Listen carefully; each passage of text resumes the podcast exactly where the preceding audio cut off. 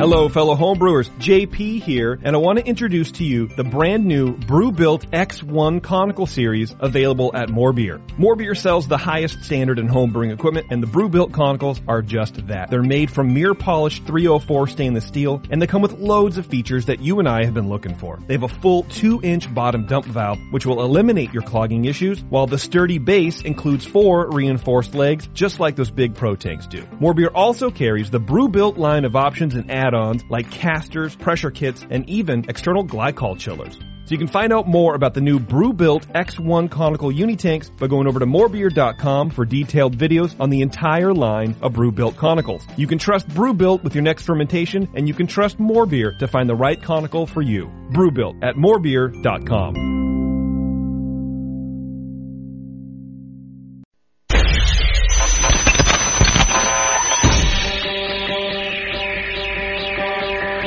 home brewers, craft brewers, beer lovers, beer drinkers. Get ready for an all new experience in information exchange and beer culture. Your only source Only source for live beer radio that brings expert brewers from around the globe. right to your home. You're not just listening to broadcasters, it's the brewcasters. On the Brewing Network.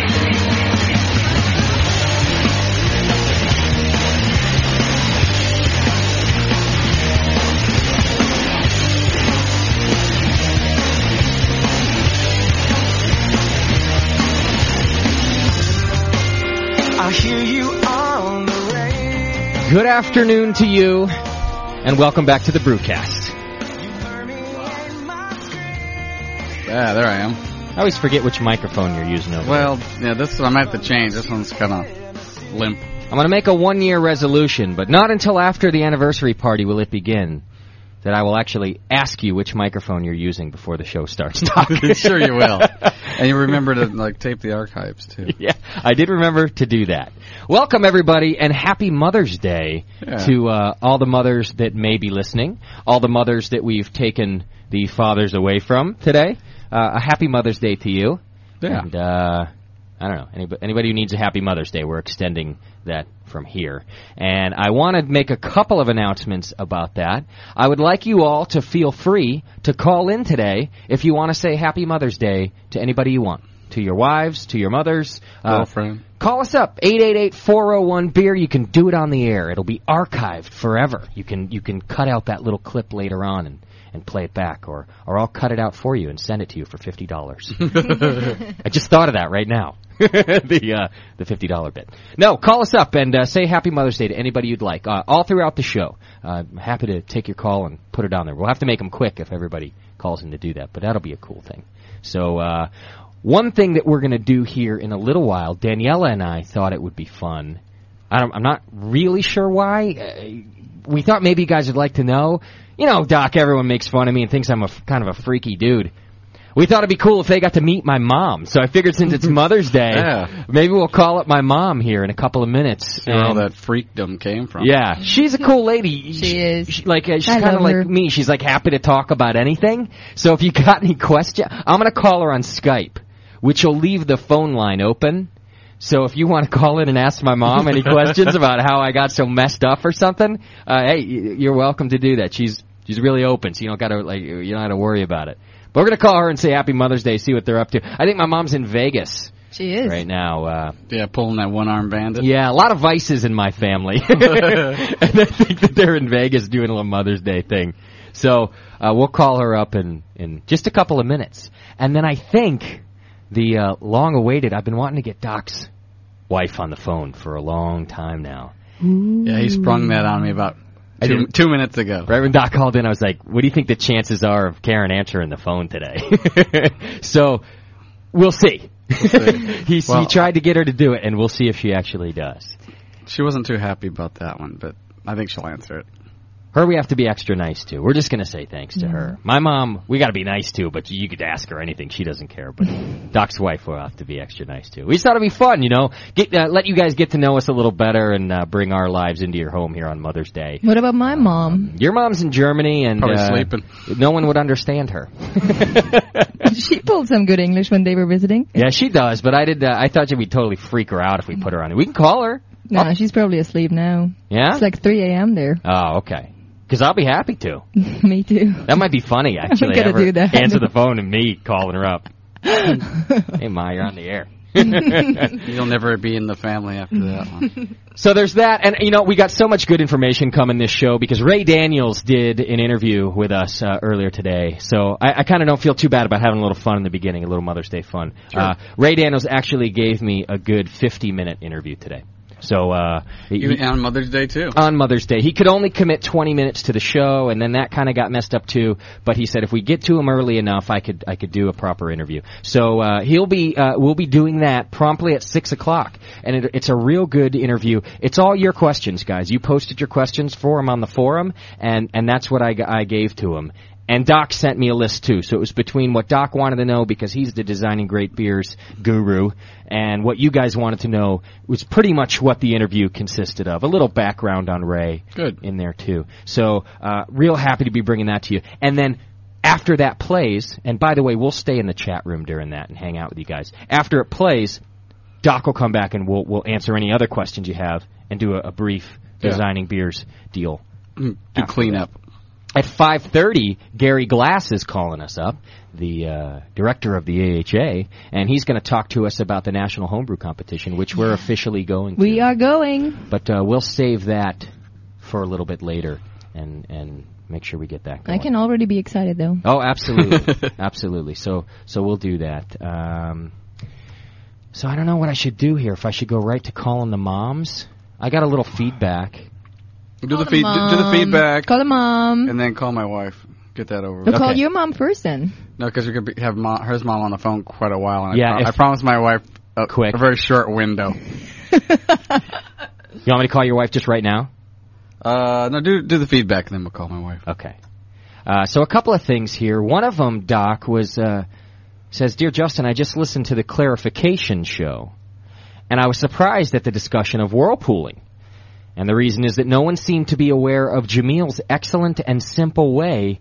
To make the whirlpool attachment to an immersion chiller that's described on his webpage, which by the way is mrmalty.com. Not only does it do the whirlpooling thing, it decreases cooling time by at least half. Check it out. I'm all thumbs, but I built it. Thanks for the BN. That's from Jack. Oh, we've talked about that. We have, but we didn't uh, when we were discussing whirlpooling last week. He does make a good point. Uh, had I, uh, you know, checked all my avenues before the discussion, I might have mentioned that, and I didn't. Uh, you can go to MrMalty.com. I actually I know of the theory behind the whole thing, but I, I haven't looked at the setup. I don't know how it yeah, works. I have. It's it, it works actually really well. By cooling it very fast and whirlpooling at the same time, you're gonna get the cold break coming down. So is the immersion chiller actually his form of chilling as well, or that's just yeah, how he's he chilling works? it with that. Plus, Yeah. he's recirculating and putting it back in there. And when he's putting it back in there, it swirls. Yeah, I'm gonna have to check that out because I'm I use the immersion and I'm not I'm really not happy with its performance as it is, and so I think maybe uh, and that and my whirlpool sucks. Oh, You need a pump for that. Oh. Oh. Well, that uh, that bothers me. I had some really nice ones this week. Like But one you, with- you sound sad about that. Well, here's what I think about. it. Like, you know, I don't mind reading the ones where they bash us and stuff because there's, it's, I don't know, it's sort of de- self-deprecating and that's fun. But I kind of feel like if I read the ones that are really nice, like I read one I think last week that was just a genuinely nice one. Mm-hmm. I, I don't know. I feel like people might think we're tooting our own horn and stuff, and I don't, Oh, come on. and I don't want it to look like that. I I think that's kind of a Like too- we're like we only read the good ones. yeah, and I don't want I, I don't want to like oh another feedback. How great is the brewing? You know what I'm saying? But that's I, I not could- what you're. You're always looking for the nasty. I know. Yeah, and you're even asking for nasty ones. I just haven't gotten any nasty ones, but I don't know if people think it's then eh, sort of, you know, egotistical of us to, to read the good ones. well, as the Brewing Network is something, is a community thing and it's not only us. I mean, the Brewing Network is listeners, is us, is brewers, is The forum. craft beer, The is the forum. forum, is everything. So isn't this like a testimonial for all of us? yeah, I guess so. Un- Unless it says, Justin, I love you and you're great. I mean, Now then, I shouldn't read it, huh? then you should. No, well, there's a couple of them. One from Australia. Let me just go buzz through that real quick. Relative newcomer to home brewing. Don't always understand all the technical talk we do, but Mm. it but it is sinking in through osmosis or whatever. Your show's the perfect balance between information and entertainment. Love the banter and joking. every week looks forward to downloading the podcast so he can listen in his car. Um, and goes on to say, hey, by the way, I just tasted Chimay Red. And although I enjoyed it, or maroon or brown or whatever it is, uh, he says. and although I enjoyed it, I wouldn't say it was my all-time favorite. The malt and bittering are well balanced, but there ain't much aroma. Not that I detected anyway, is what he said. And that's uh, Andrew from Sydney, Australia, had that to say. Well, Belgium and uh, Australia are kind of far apart. Yeah, yeah. Uh, and then okay, so the real, real nice one i- it's just that uh, the person wants us to think about our actual position in broadcasting here. A lot of times, I'll make fun about us having two listeners, you know, and whoever else is out there, which isn't exactly true. As long as we're listening. That's right. Uh, he says, "Hey, I was looking at your site that I've been to so many times now. When something occurred to me, I was wondering if you guys and Daniela know how famous you are. Has it even crossed your minds that you have potentially a larger audience than most of the terrestrial stations here? Think about it. You reach around the globe. You've managed to do this in less than a year. Another feat they can't match. I'm glad that I found you on the computer and have listened to the archives multiple times for the info. I know that at times it must seem like you only have a few listeners, but that's only because so many of us listen to the archives as our only means of getting the show. I for one feel lucky to be in your audience and appreciate the hard work you've all put in. Thank you from the bottom of my heart. Keep up the good fight. That was for Justin. Uh, and that's from Beer Bear. Kind of hanging up and saying. Oh, yeah, I and- like that and- guy. And saying cool things to us. And, He uh, is cool. you know, that's really nice. Uh, uh, you know, um, it is cool. I, I guess the the way terrestrial radio works, it actually is quite possible that we have a lot more listeners than many of those shows. And uh, I'm pretty sure that in the beginning, we have a lot more listeners on here than we will on my terrestrial show that begins next week too, because it's a Yeah. it's a starter. I'm hoping that we Are they doing any advertising for Combine it all Or are they just together. hoping somebody might switch the dial and You know, right now it seems like they're counting on me, although I think they're going to start running promos for it this week. It airs a week from today at 3 o'clock. Um, that's 1069freefm.com is where you can listen in if you're not in the area, or just tune into 1069 over here. But uh, they're going to start promoing it this week. They're not paying too much attention, I think, until my, they, they want me to they want to make sure I don't suck. they want to listen to the first show, I think, and see how I do, and then uh, maybe they'll start see if you can make the suits a little money? promoing it after that. Yeah. So uh, anyway, I, it what you know for him to say you know uh, just a genuine thanks and uh, you know make sure he points out to us that we do have a lot of listeners out there on archives. I, I appreciate it and I want to say thanks to him for letting us know that. That was cool. He came in later with a question that I'll ask you later, Doc. It's about about designing beers Okay. wants to know about English ales, so uh, I'll be getting that question answered a little bit later. All right, you want to do some mama talk? Yeah, why not? Let's get that over. Oh yeah. All right, uh, let's see what we got here. Yeah, do the hair number. All right, what's your? Oh, yeah, I'll tell everybody. why don't you write down your number for me, Doc? Uh, I need something to Okay. I was going to say, hey, everybody be dialing my wife any second. Yeah, I wasn't even thinking about that. Hey, Doc, why don't you just uh, give me your number there, and everyone can call and uh, give your wife a personal Happy Mother's Day. Happy Mother's Day. You don't know me, but Who the hell are you? This is going to be fun. I've been looking forward to this for a while. Okay, 555. Doc's wife. All right. Yeah, she doesn't know what's going to happen. I think she's. She's nervous, huh? Yeah. She better answer. I'll leave an angry message on your voicemail. Well, d- don't play the voicemail. No? Service feature dial is not subscribed, please. What? अस्सलाम वालेकुम आपको मतलब That certainly wasn't your wife, was it? No. Let's try that again. I'm using this stupid Skype out thing, which isn't stupid when it works, by the way. It's it's completely awesome and it's really cheap to use. But when that happens, Do you need an area code on that? yes. You know, you should probably go back and put one in.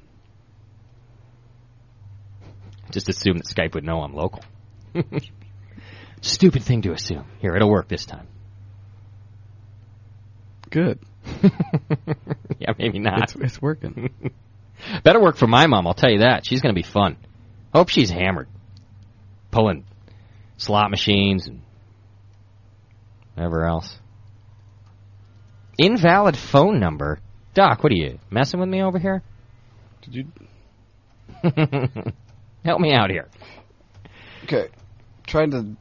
Yeah, try the uh, area code first. And I, I have to. I know that I have to do the country code. Okay. As a tutorial to you Skype users, when you get Skype out, make sure you do the country code for every phone call. You can't just do. It doesn't know that you're in the states. It, like it just. It's a. You know. It's a worldwide thing. The Skypey. So you gotta make sure you type in the country code too, which I've been doing. Assalamualaikum. All right. Aku All right. Well, your wife's not gonna work. How come? I don't know. Let's try my mom, and if that one works, we'll know that it's something with your phone number. How about that? That's a bummer. I guess we can get her on the regular phone. Yeah, do that. Do that, Daniela. Dial up this number for me. Get her on there, Please. please. Come on. What? I got no time for uh, politeness around here. Gotta get this done. All right. I'll get my mom on the horn here, and you get Karen on the phone there. We'll let Karen go earlier. Ah. Crutch is saying you have to add a plus. At a plus. All right, dial up that number. Get her, get her on the phone there. Oh, what a bummer! I d- used this earlier today, and I thought it would uh, work just perfect. So, crutch, I got to add a plus and the zero one one, or what? You know what I'm saying? Yeah, yeah, yeah. Go ahead, hang it up. Go ahead, Karen. Hi, Karen. It's Justin. Hi, How are you doing? I'm doing fine. Oh, you did answer the phone. Wonderful. I appreciate you answering the phone. I'm not going to abuse you or make this hard on you or anything. Okay. I actually just wanted to call and and genuinely thank you and give you a happy Mother's Day to you, and and really thank you not only from the Brewing Network here, but I I know from our listeners as well for for sharing Dr. Scott with us every Sunday. Sure, I know he loves it, so You just really want to get rid of him though, too, don't you? that's part of it. no, he's been invaluable to the show, and uh, we here at the Brewing Network, as well as our listeners who are, are uh, many families across the globe here, understand the sacrifice it can sometimes be. So I really just wanted to take today and say Happy Mother's Day, and that you rock just as much as Dr. Scott rocks. well, thank you. I appreciate that. Okay, wonderful. And did he did he take you out to a nice lunch today? Yes. And did you get everything that you wanted from Dr. Scott today? Uh, yes. Okay. Almost. Because almost. Aside from maybe more time away. I just wanted to make sure because I can give him a smacking around before he comes home if you need me to. that's okay. Maybe just one smack. Just one smack. No. Up, upside the head. Are you hurt, Doc? You have to let me because she said I'm gonna- she said you need a smack. So none of that karate She'll, stuff. she'll check when I get home. Ah, yeah, there's no mark. She'll ask. okay, that's all. I know you're busy. I just wanted to say that to you. Thank you very much and happy Mother's well, Day. you're quite welcome. I appreciate the We'll, call. we'll call you again on another time. And Yeah. Next time I call, though, it'll be uh, I'll I'll expect you to, to give us all the dirt on Dr. Scott. okay. Thank you very much. All right. Bye. Bye-bye. Bye. All right. I guess do the same with with my mom. If I can't get this thing to work, I'm, I really want to get my mom add on a the horn plus. there. At what point? What plus? At what point? I didn't add a plus though when I dialed to Germany. I know. Me neither. You just do the country code. That's what I did today. No, not the country code even. You didn't.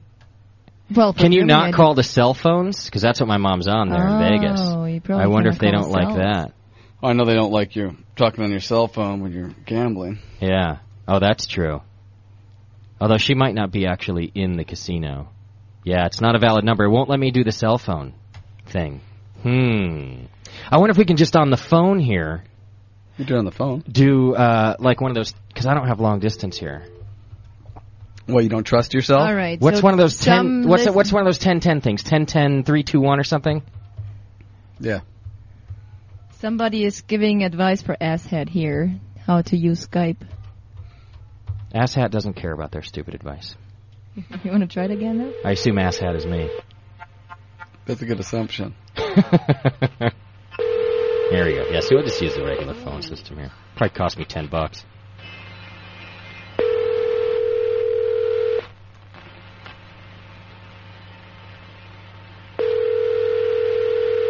I shouldn't have warned her I was calling. Now she won't answer. Hello? Mom, Who's this? One of your two sons. what are you talking about? What son? Hi, Mom. Happy Mother's Day. Can you hear me? Maybe that wasn't your mom. That was so his mom, I'm telling you. I should have talked to her. I can't believe my mom just hung up on me. Let's try again. You're not my. I totally know where she's coming from. She's busy gambling. You have no idea how often I hang up on him. Doesn't that explain it? Like now we don't even have to uh, hold the conversation. That explains everything.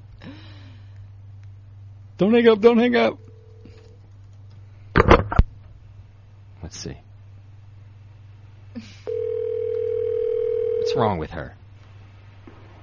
Hello? Mom. Who's this? Linda? you can't keep hanging up on me. Uh, you're embarrassing me in front of my uh, uh, audience. What? Hello? Can you hear me? that's gotta be it. Are you sure that's my mom? It sounds like your mom. That's not your mom.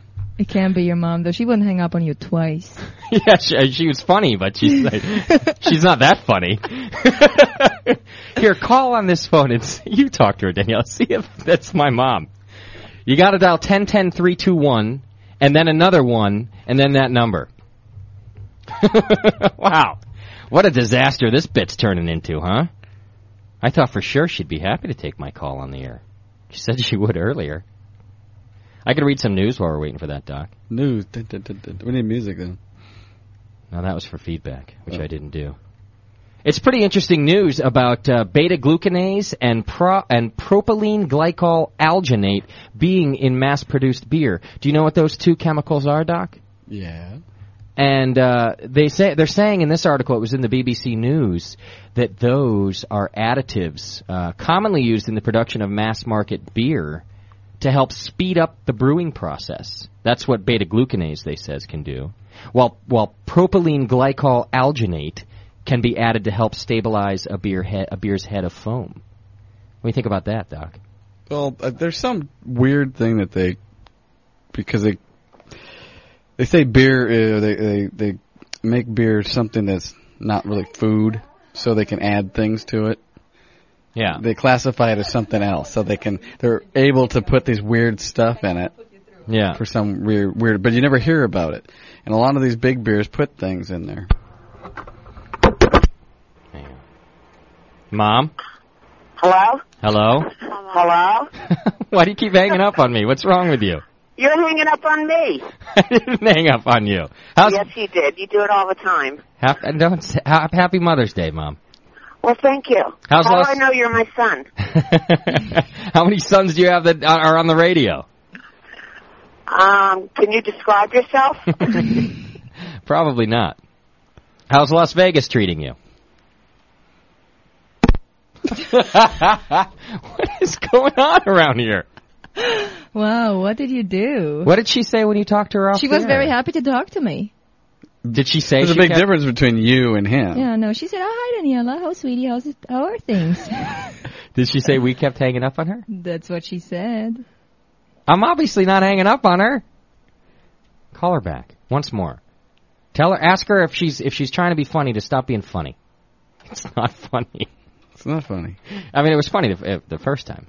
It's it might be a little more funny if we, it wasn't 100 degrees in the studio right now. Yeah, exactly. We got to take a break in a couple of minutes anyway. Gary Glass is going to be I'll calling. be in. passing out in a couple of minutes. It's Please continue about these additives, Doc, while we're waiting.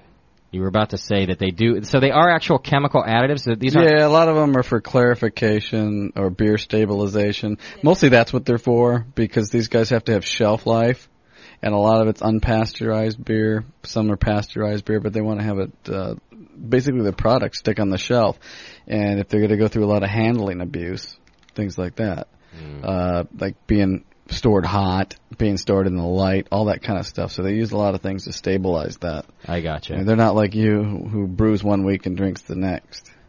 Sissies.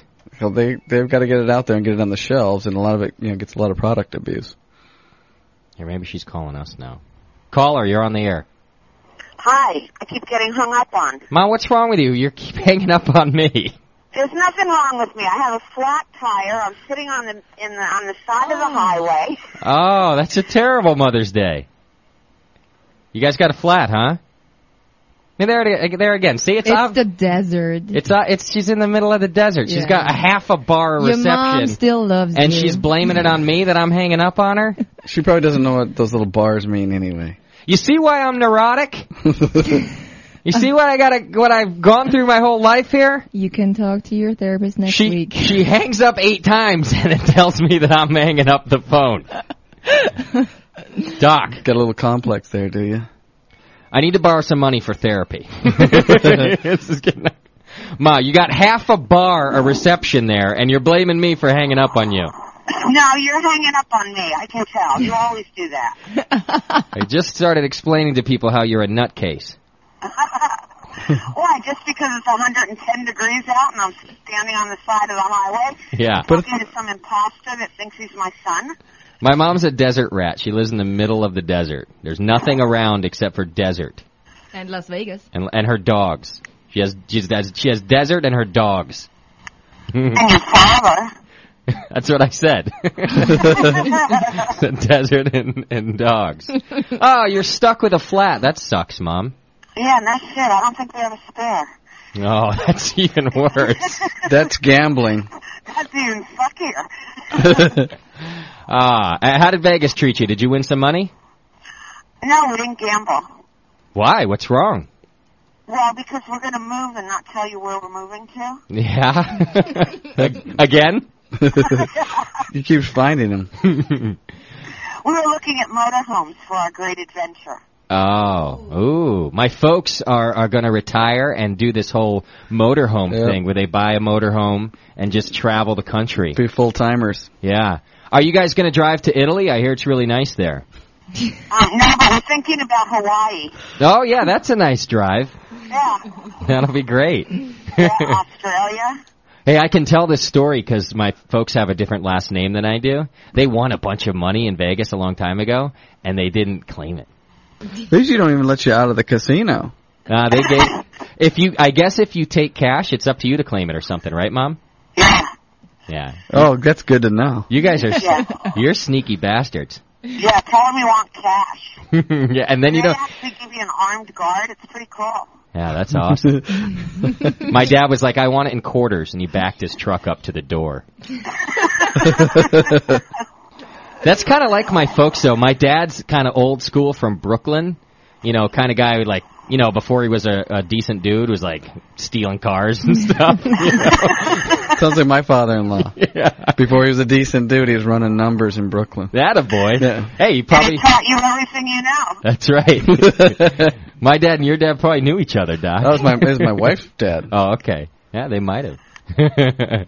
so no gambling. All right. Well, I, we really just wanted to say uh, Happy Mother's Day and uh, give you know my listeners a clue about uh, why I'm so screwed up. Any, anybody we can call for you, like you know, AAA or something? Yeah, you need a hand or what? Uh, no, you could probably call, like, the water company and ask them to drop off a couple bottles. How long? How long you guys been stuck there? Oh, just a few minutes so far. Well, good to pass the time with us. Yeah, as soon as the phone rang, the tire went flat. I don't get that. And you know what? My dad's one of these guys that when shit like this happens, he just goes ballistic. He's a miserable bastard. Just like yeah, he's about you. 50 feet away, so I can't hear him yelling. Oh yeah, he's I, feel, I feel sorry for the dogs, though. he's really pissed though, huh? He's just like throwing things around. no, no, he's mellowed out. Oh, that's good. He hasn't shot anybody in a while or anything. Oh, hey, Let it be you know of. Yeah, our next door neighbor may be next. So Who I, knows? now I know why you live in the desert. uh, I kind of want to put my dad on the phone because he's a riot. But he, he, when you listen to him, you just you think that he hates the world. He's he doesn't. He's nice, but he, he just sounds like the world is his enemy. it's an angry sounding dude. I don't have time though. I can't do that. You know, you could give like a prize away to your listeners, and they could come to Lake Havasu for Memorial Weekend Yeah. and Who- help us pack, Free beer. paint, or do yard work. You see how they work? it's like, uh, hey, I've got this great idea. We need the house painted. Got any friends? yeah, exactly. but I'll cook some really good food. Yeah, that's true. That's true. All right, I gotta go. I got a show to do here, but I wanted to say uh, truly Happy Mother's Day, Mom. Well, thank you. I, we miss you. I hope you're not stuck there on the side of the road for too long. If we are, we'll call you. If you ever want to tell terrible stories about me, you can you can call into the show and tell okay. them and tell them Did all you you tell want. people you sleep with your eyes open? We don't, Really scary. it is a little freaky that I sleep with my eyes open. My, my older son does the same thing. It's weird. I think it's because of his dad. Yeah, probably. With one eye open. Yeah, I gotta keep. yeah, you No, know. in our house, you had to keep them both open. yeah, that's true. Thank you, mom. Happy Mother's Day. Thank you. You have fun. All right. If you get stuck there for too long, um, I'm sorry. yeah, right. Okay. Goodbye. O- Okay, bye. Uh, she's a good lady. Especially if you're having a good attitude while being stuck on the side of the, the, the Vegas road. Yeah, I'm telling you, my dad is about to explode. His head is on fire right now. Especially when he found out that there's no spare. yeah, that's what I mean. Aw. Honey, why is there no spare? And she probably just used up the last of her phone battery for the phone call to hear. Yeah. That's going to set him off again. Caller, you're on the air. Hey, Hello. Actually, it's Gary Glass. Hi, hi, Gary. How are you? I'm just about to take a break. Hang in there for me for one second. Sure. All right, great. Uh, Gary Glass of the AHA on the horn with us right now. We got to take a real quick break. When we come back, we're going to interview him about the National Homebrew Competition that's in uh, Florida, and uh, the Brewing Network is officially going to that. We got a we got a booth. We're going to broadcast. We're going to do the whole thing. We'll tell you about that right when we come back with Gary Glass. You're listening to the Brewing Network.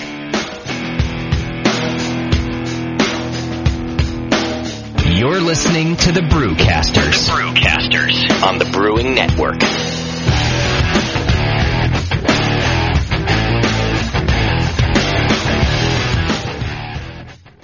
we have to roll on because I've been accused of waffling, Ian. I can't believe that. I don't think anyone could ever think that you waffle. I don't waffle. I've never waffled in my life. But no, after abusing the Waffle Network about the way they waffle, I got emails. I am sure it's from the Brewing Network that they've sent this in here because I got emails saying I waffle. So I'm going to keep moving the program along here. No waffle, no waffle. So where are we? Now I can waffle. Where? oh, here we go. I think we blew it.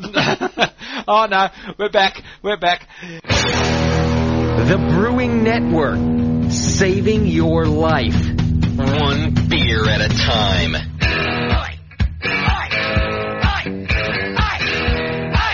We try. We try to save your life every Sunday. A couple of beers at a time, actually. I should change the promo. We've got Gary Glass on the phone with us, I hope. Uh, although Skype's been messing with us today. Gary, you there? I am here. Hey, perfect. Wow. It's amazing how things come together sometimes, my friend. Uh, On Gary the Glass. first try? Uh, yeah, the director of the AHA uh, is with us today, and uh, happy to have you, Gary. How are you today? Oh, I'm fantastic. It's great to be here. Are we making uh, family members angry that we've stolen you on Mother's Day? I hope not. No, no, uh, my, my wife's listening in. Oh, perfect. Happy Mother's Day to Mrs. Glass. There we Not a go. mom yet. All right, so uh, Don't jinx me, man. Sorry, I didn't mean to do that.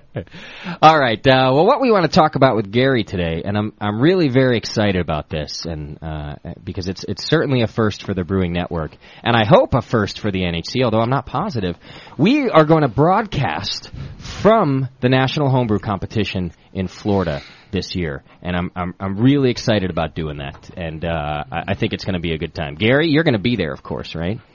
Absolutely. You got to like run the whole thing. Yeah, that's part of my role as director. Okay. You're hoping it'll all be done and running on its own by that time. Oh, it doesn't exactly run on its own, but uh, hope, hopefully it appears that way. Yeah. I kind of we want do to. have a great. We have a team of uh, of the local volunteers that are helping to, to put everything together. So it's it's, it's actually a, a group effort, and uh, the local committee puts on puts on uh, most of the events. So uh, it's great to have that that kind of uh, local dedication. Yeah, that's got to help. It's probably impossible without it. Oh yeah. Absolutely. I kind of wonder if I'm going to catch Gary Glass completely hammered at the uh, at the NHC. I don't picture you as that kind of a dude, but you're in the beer industry just like the rest of us. So I'm just kind of wondering if you're gonna if you're gonna be kind of passed out in the corner of the NHC on on Saturday afternoon when it's all done. Uh, yeah, that would probably be bad for my job. well, I'll tell you what. If I find you there, I, I promise not to tell anybody except for my listeners. Hey, I appreciate that. no, practically nobody. Yeah. Uh, the, the National Homebrew Competition. It's actually June 22nd through the 24th, so it's coming up really quick. And what is it? Early bird registration, which gives you a discount, ends tomorrow, doesn't it? Yeah, that's right. Yeah, I'll be uh, we'll, we'll be pulling down those early registration prices uh, at, at midnight Mountain Time tomorrow. Midnight Mountain. And what is what's early registration? How much of a discount are we talking here? Uh, well, on the full registration, it's uh, it's about thirty bucks. Oh, okay. Exactly thirty bucks. That's great. That's a it's a batch of extract right there. You can save. So by tomorrow, you got to get on there and do it by tomorrow. You can go to www.ahaconference.org. Uh, we also have a link right there on our main page. It's the allocator chugging a beer. Just click on that guy, and it'll take you right there, and you can register. Tomorrow is the deadline at midnight Mountain, and I want you guys to go to this thing. It's my first year, Gary, so you're going to have to give me a little rundown. What do I got to look forward to? All right. Well, things get started on on Wednesday with the pre-conference events, and these are all not officially part of the conference, but uh, uh, it's stuff that the, the the local organizers put together uh, to entertain all the people coming in from out of town. Um, they're going to start off with uh, a great Gator Tail Brewing Gadget Extravaganza. Um, that's going to be uh, Wednesday uh, from three to four. Um, and they're doing uh, basically people bringing in the, the kinds of gadgets that they uh, uh, that they designed themselves, built, um, and just sharing ideas. So it sounds like a really great time. Absolutely. Uh, then they're doing a raffle followed by a pub crawl, Oh, okay. and then on uh, That's on all Thurs- Wednesday night. That's all Wednesday night. yeah. Okay, great. And then Thursday Thursday from 11 to 12:30 they're doing a, a lunch buffet at uh, Rossi's Pizza, which is also a tap room. They have uh, 21 taps. So. Nice. Pizza and 21 beers. I, I may not leave. Just cut the pizza. Well, you to got 20 you got to minutes come left. back. 'cause Then then we do the the welcome toast at, uh, at one. Oh, okay. no, that's great. And then, so the welcome toast is just everybody kind of gets around and you have some keynote speakers and things like that happening, or is that just that everyone gets a drink and says hello? Uh, well, it's it's you know everybody gets a drink and then uh, and and myself and uh, the uh, the uh, committee chair uh, Ed Meesum uh, will just welcome everybody to to the conference and Great. to Orlando and to the best time they will ever have in homebrewing. Absolutely. Man, I'm looking forward already. And that's only, that's only the first day of it, really. The Wednesday night, and then that's Thursday. It's the kickoff party. And we haven't even gotten into the information that gets uh, distributed there, right? Right, right. I mean, our, our lineup of speakers this year is is by far the best we've ever had. Uh, really can't go wrong. I mean, there, there's there- I I think every every se- there's two two talks going on uh, throughout the conference and uh, side by side. That's always a All of problem. them are- all That's of always them a are- problem. Is which one do you want to go to, and you want to see all of them? Oh, right. Right. Yeah.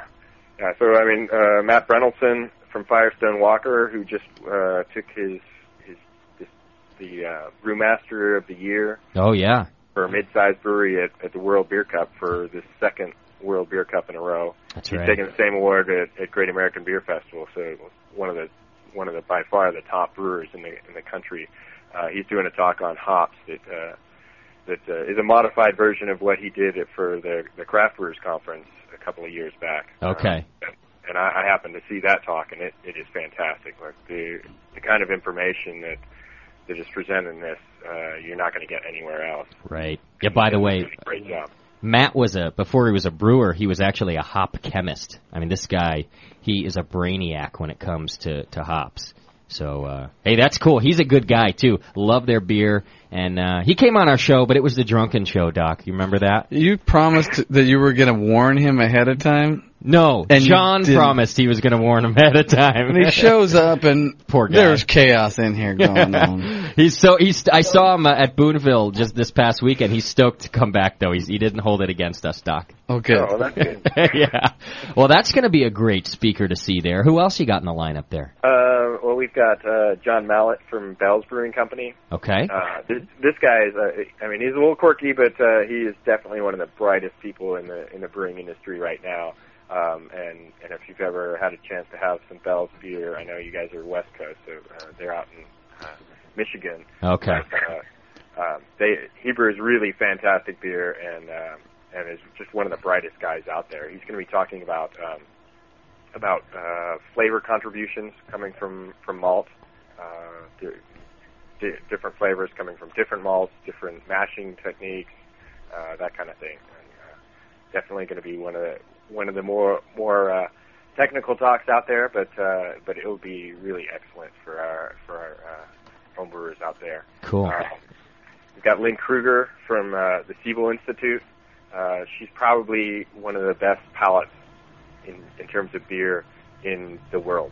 Uh, she's really uh, excellent. She's been teaching at Siebel Institute for a long time, uh, and I, I believe she's currently the, the um, COO of Siebel Institute. Wow. Um, she's going to be talking about the, the influence of, of yeast in terms of flavor contribution. Uh, Oh, that's great. issues like uh, like temperature and different yeast pitching rates, different th- problems that can go wrong with fermentation and the results in, in terms of beer flavor. So that's going to be a really fabulous talk. Absolutely. I got to talk to her personally too because we could use some help with our tastings we do here every week by by the greatest palate on the planet, Doc. Yeah. What, what does CLO stand for? You call her the chief, uh, the chief CLO over there. Oh, COO. Oh, oh, I could, I thought, Operating I, officer. I, I thought I heard Gotcha. CLO like Chief Libations Officer. That's you, Doc. Maybe that. Doc's our CLO. Ah, that's great. And it goes all the way through to what, Saturday night? Yes, uh, it just goes goes from uh, Wednesday is the pre-con, and then uh, and then it goes all the way through through Saturday. And so we have three days of talks.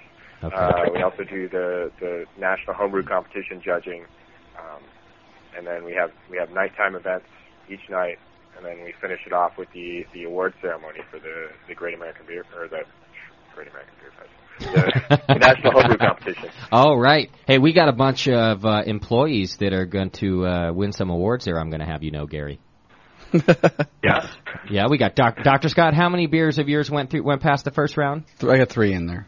Doc got three. John got what? Six, Six. Jameel got friggin' like eighteen. 18 or some ridiculous number. Uh, that a boy, Jameel. And uh, so uh, there- those are all Brewing Network people I want you to know, Gary. Excellent. well, we, we appreciate you you participating in the competition, and uh, and, Cool. and well, since you all be down there, you get to uh, get to wait anxiously as the uh, That's right. the medals are announced. Yeah, they, it does get pretty uh, nerve wracking and white knucklish. I bet. I'm glad I don't have any beers going there, Doc. Me too. I, I, I guess what I meant was uh, that I don't want to be all nervous about those beers. Uh, I know what you meant. you bastard. I couldn't help it. You left yourself open for that one. I did. I absolutely did. Man, and, and how many people come out for these things? I know it's a big event. Uh, well, last year we had uh, a little over 850 people. Wow. It's a lot. So That's great. they're big. That is really What I big. really like about it is you can go up and talk to people that you, you've read their books, uh, you've read uh, a lot of their posts on the internet, Yeah. uh, and they're real people. They'll, they'll yak to you about beer and any questions you might have. So, and, and just being able to walk up to somebody and, oh, like John Palmer, he's a great guy. Yeah. And, definitely. Uh, He's one of our speakers. No, I've talked to him Hey. many, many times. He's he's a just an awesome guy, awesome brewer, He- and he just he's like another guy. Good. I like it like that. You don't want to go up to somebody and then find out that they're not as cool as their book was, you know? Yeah. that's always so disappointing. Uh, that's good. And he's one of the speakers there, huh? Yes, yes. Oh, cool. I'm gonna see. Here's what I got to do, and I don't have the whole broadcast schedule worked out yet, but I will get it ready and, and get it posted for you folks on the website. But I'm gonna be going around this whole thing and just bugging everybody I can to get them over to the booth and do some recordings, like yourself, Gary. I'd like to be able to talk to you for a few minutes. Um, I'm sure we can arrange that. Definitely, uh, you know, it, Charlie's got to be there, right? I got to get Charlie. He's Oh, yeah. done the show before. I want to get him in person, and I'm just going to do my best to to really kind of get some of these guys that hang out there to come over and give their two cents about the thing.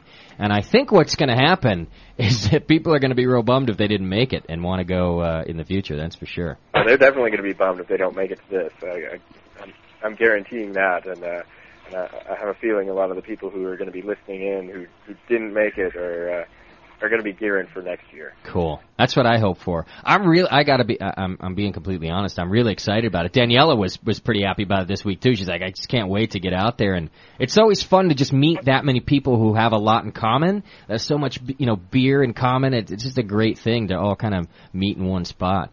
So uh I'm excited, man. That's cool. Daniela. Oh, I'm so happy to go, really. Meet all these people, talk beer for three days straight. It's great. You might be one of the attractions there or something. Why? You're famous, Daniela. I'm not. People give her her own booth. Yeah, yeah, yeah. Hey, Gary, can you give Daniela her own booth? I'm going to sit in my little plastic house. we can sing that. All right, but you're going to be sorry. you better. You might at least want to give her her own like uh, velvet rope area or something. I'm not going to play the monkey for you, Justin. Probably Not this some time. Caution paper. yeah, that'll work. Just caution tape is fine. No, I just can't wait because this is like really a big festival. Yeah. And just the the one we went to last week was really nice already. It was not as big though, and I had such a great time just talking to people about beer. It's so easy. You can talk to just everybody because everybody has one thing in common, which is beer. yeah. And that's great. Yeah. I love that. And it looks like a great setup. Like I have talked to a few people who have been there before. Yeah. Sounds really awesome. I'm gonna have to split the audio between real solid information that's gonna be there, and then all the slurring interviews. We'll Dog have- is not going. I, I can call in and slur. Doc's just the leader. His disciples will be there. I've set the pace. hey, it's American Craft Beer Week coming up this week too, Gary. It is. I don't know if you know about that, but uh, you- I think he does. uh, what is it? AmericanCraftBeerWeek.org or something Yes, similar. it is. There you go. AmericanCraftBeerWeek.org, and it's just a big appreciation. You're going to hear about this from Ray Daniels when I play the interview with him here in a few minutes, also. And that's a real cool thing that you guys do over there at the Brewers Association too. That uh, I'm pretty excited about. Yeah, yeah, and uh, actually Ray Daniels is another one of our speakers, and, uh, and we're also going to be doing a, um, uh, an American Craft Beer Week silent auction uh, at the at the conference during uh, club night. Oh, nice. Yeah, we'll have a, have a lot of really cool cool items from from several breweries and and uh, uh, suppliers uh, that are going to be au- auctioned off. So a chance to to walk away with some very cool items and uh, definitely some u- unique stuff that you're not going to find anywhere else. Hey, that's cool. And it's actually auction style. We got to sit there and bid bid on No, it. it's a silent auction. It's a silent auction. People would be too drunk to be doing live auction. Although actually, it'd probably be, hundred. oh, it'd be awesome to be a live auction. Get them all liquored up. Yeah. A That pa- might be more packet of yeast, signed by you know Chris White. Maybe we'll have to do a, a regular auction over at our booth. Just turn the microphones on and see how that goes. If you were going, Doc, I'd, I'd auction you off. a night of slurring with Doc. A, a night out slurring with that. Seventy-five dollars. That's cool. So, do you, uh, can you can you give us any clues about what you're going to give away, or is that top secret? Uh, well, uh, there will be some uh, some posters, like mountain posters from breweries with different uh, like beer brands and that kind of thing. Nice. Um, I'm not I'm not exactly sure. Actually, Ray Daniels would know what uh, what all is there, but uh, Oh, okay. I've done your interview with him, so you should have interviewed me first. yeah, I should've. My fault. All right. Well, okay. So tomorrow is the early registration deadline, so we want to make sure is it's, it's going to help you guys out to to get to this thing. Plus, uh, Danielle and I just looked up. We just bought our tickets uh, to fly there, and they're still really reasonable. cheap. Yeah. So you you want to get in on that both of these things as early as possible because if you wait, Yeah. then you got all these dumb excuses like oh that now the airfare's too much. Exactly. Well, do it now. But now you can gil- still get around from coast to coast round trip for like three hundred and fifty dollars, including all taxes, all fees. But you're gonna be traveling for like ten hours. no, I think there were some cheaper ones there. I think Really? we took the red eye because I'm cheap. Oh. didn't tell her she had options. It's funny. It is. It's like a what is it? A, a five-hour flight to Yeah. Florida. Ours Uh-huh. is literally like ten and a half hours. and we have an overnight thing, and we have a stopover of like twelve hours somewhere. But it's cheap. But there'll be, there'll be beer wherever you're sitting. Exactly. Uh, we have done that before. Yeah, perfect. So uh, go to uh, where does it here? AHAconference.org. Uh, you can go to beertown.org if that's easier to remember. And of course, you can just check out our main page and click on the alligator dude right there, and it'll take you right to the site where you can get your early registration. But you got to do it by midnight Mountain Time tomorrow, and uh, then you're in on all this fun with Gary. Yeah, Gary. All right, cool. I- I'm excited. I think it's going to be a good time. Gary, I appreciate you coming on here. Yeah, certainly, my pleasure. I think we're supposed to get a couple of the speakers that you guys got going on to come on the show here too to give us a little uh, sneak preview of, of Yeah, what's going sure. on there too over the next couple of weeks. I'm working with Jennifer over there about that, so that'll be fun. Um, so stay tuned here for all of your NHC information. We'll try to get you some inside scoops, and uh, we want you to join us out there because it'll be more fun that way. Thanks, Gary. Certainly, my pleasure. All right, uh, you you tell Mrs. Glass Happy Mother's Day for us also. I'll do that. All right, we'll talk to you soon, Gary. I'll see, you See in ya. Florida. Okay, thank you. We'll see you there. All right, buddy. See ya. Okay. Go, Gary Glass. So, so can't wait. um, are we climatizing? Is that what we're doing in here? It's hot. I'm gonna go and hose myself off with cold water now. Can we take a break? Can I do that? It is. Let's go. Okay. Hose her off or hose Yeah. Oh yourself off? I want to hose her off. yeah. uh, it is summertime in the Brewing Network studios once again, Doc. We got to get used to this. We got Dan Gordon coming in in about a month. he's gonna be hating life. Oh, we better get the air conditioning fixer. He, you know what? I got a feeling he's gonna say, "Screw this, I'm out of here." Yeah. you guys do the show without me. That won't be any fun. You're tuned into the Brewing Network. When we come back, we're going to give you a, a couple of heads up about some things. Maybe have an interesting discussion real fast. little teaser there. And then we're going to go right into the Ray Daniels interview. It's the Brewing Network. We'll be right back. You're listening to the Brewcasters on the Brewing Network.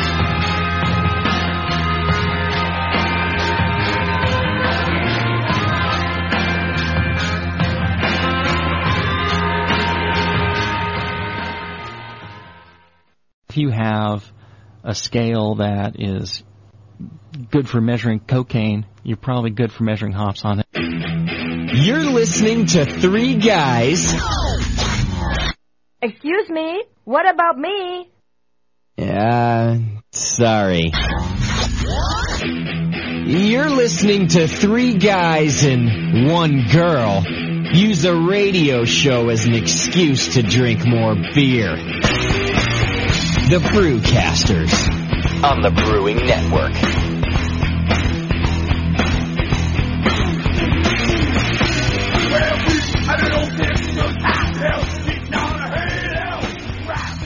Thank you for hanging in there. You're tuned into the Brewcast right here on Sunday. Next week at this time, you'll be listening to the Cider Show Brewcast, which uh, people have been asking us for, and pretty excited about that. Absolutely. And then it's the very first free FM show that I'm doing uh, from three to four. Doc's going to be on there for a little segment with me about home brewing, and Sean O'Sullivan from the 21st Amendment is going to be there talking about the whole canning deal that he's got going on right now. Yeah, he's pretty excited about that one. It's a cool thing. I got to watch. We, it we with got to get the cans. stigma of cans Outta away. here. Yeah. It's not the cans; it's the beer in the can. yeah, that's right. That's right. Uh, well, although it used to be the cans too, but not anymore. oh, not for a long time. Is that right? It's Yeah. been changed for a while. Mm-hmm. Okay. Well, we'll be talking to uh, Sean about that. So that's from 3 to 4 next week on 1069freefm.com. Or just tune into 1069 if you live in the area and you can check it out right here on your old uh, terrestrial radio. You can get all old fashioned on our ass. Get medieval on your ass. Yeah. So, um, I might. I just do that. I, I might as well just do it on the air. I got this. uh, I got a dilemma here because I've got the Ray Daniels interview to play for us, which is a nice interview. He spent some time with us this morning. More time than you thought he would. More time than we thought, and he still even, although maybe he doesn't know it, he did agree before the. Uh, Longer than twenty minute interview. He's going to come back and do a live interview with us sometime too. Which would be a lot better. Yeah, because you know how we do. We- You guys got to be able to call in yourselves and ask the man questions and, and chat right there in the room as the as the conversation unfolds. And Daniela hands us all the good stuff then. So uh, he is going to come back, and hopefully later in the year we'll get him in here. But I got a real nice interview for you. So what we're going to do is play that, and you can get the whole thing. And we'll hang out with you in the chat room there, so you can still do the whole thing. Join the chat now button if you're not in there already, and and hang out with us that way.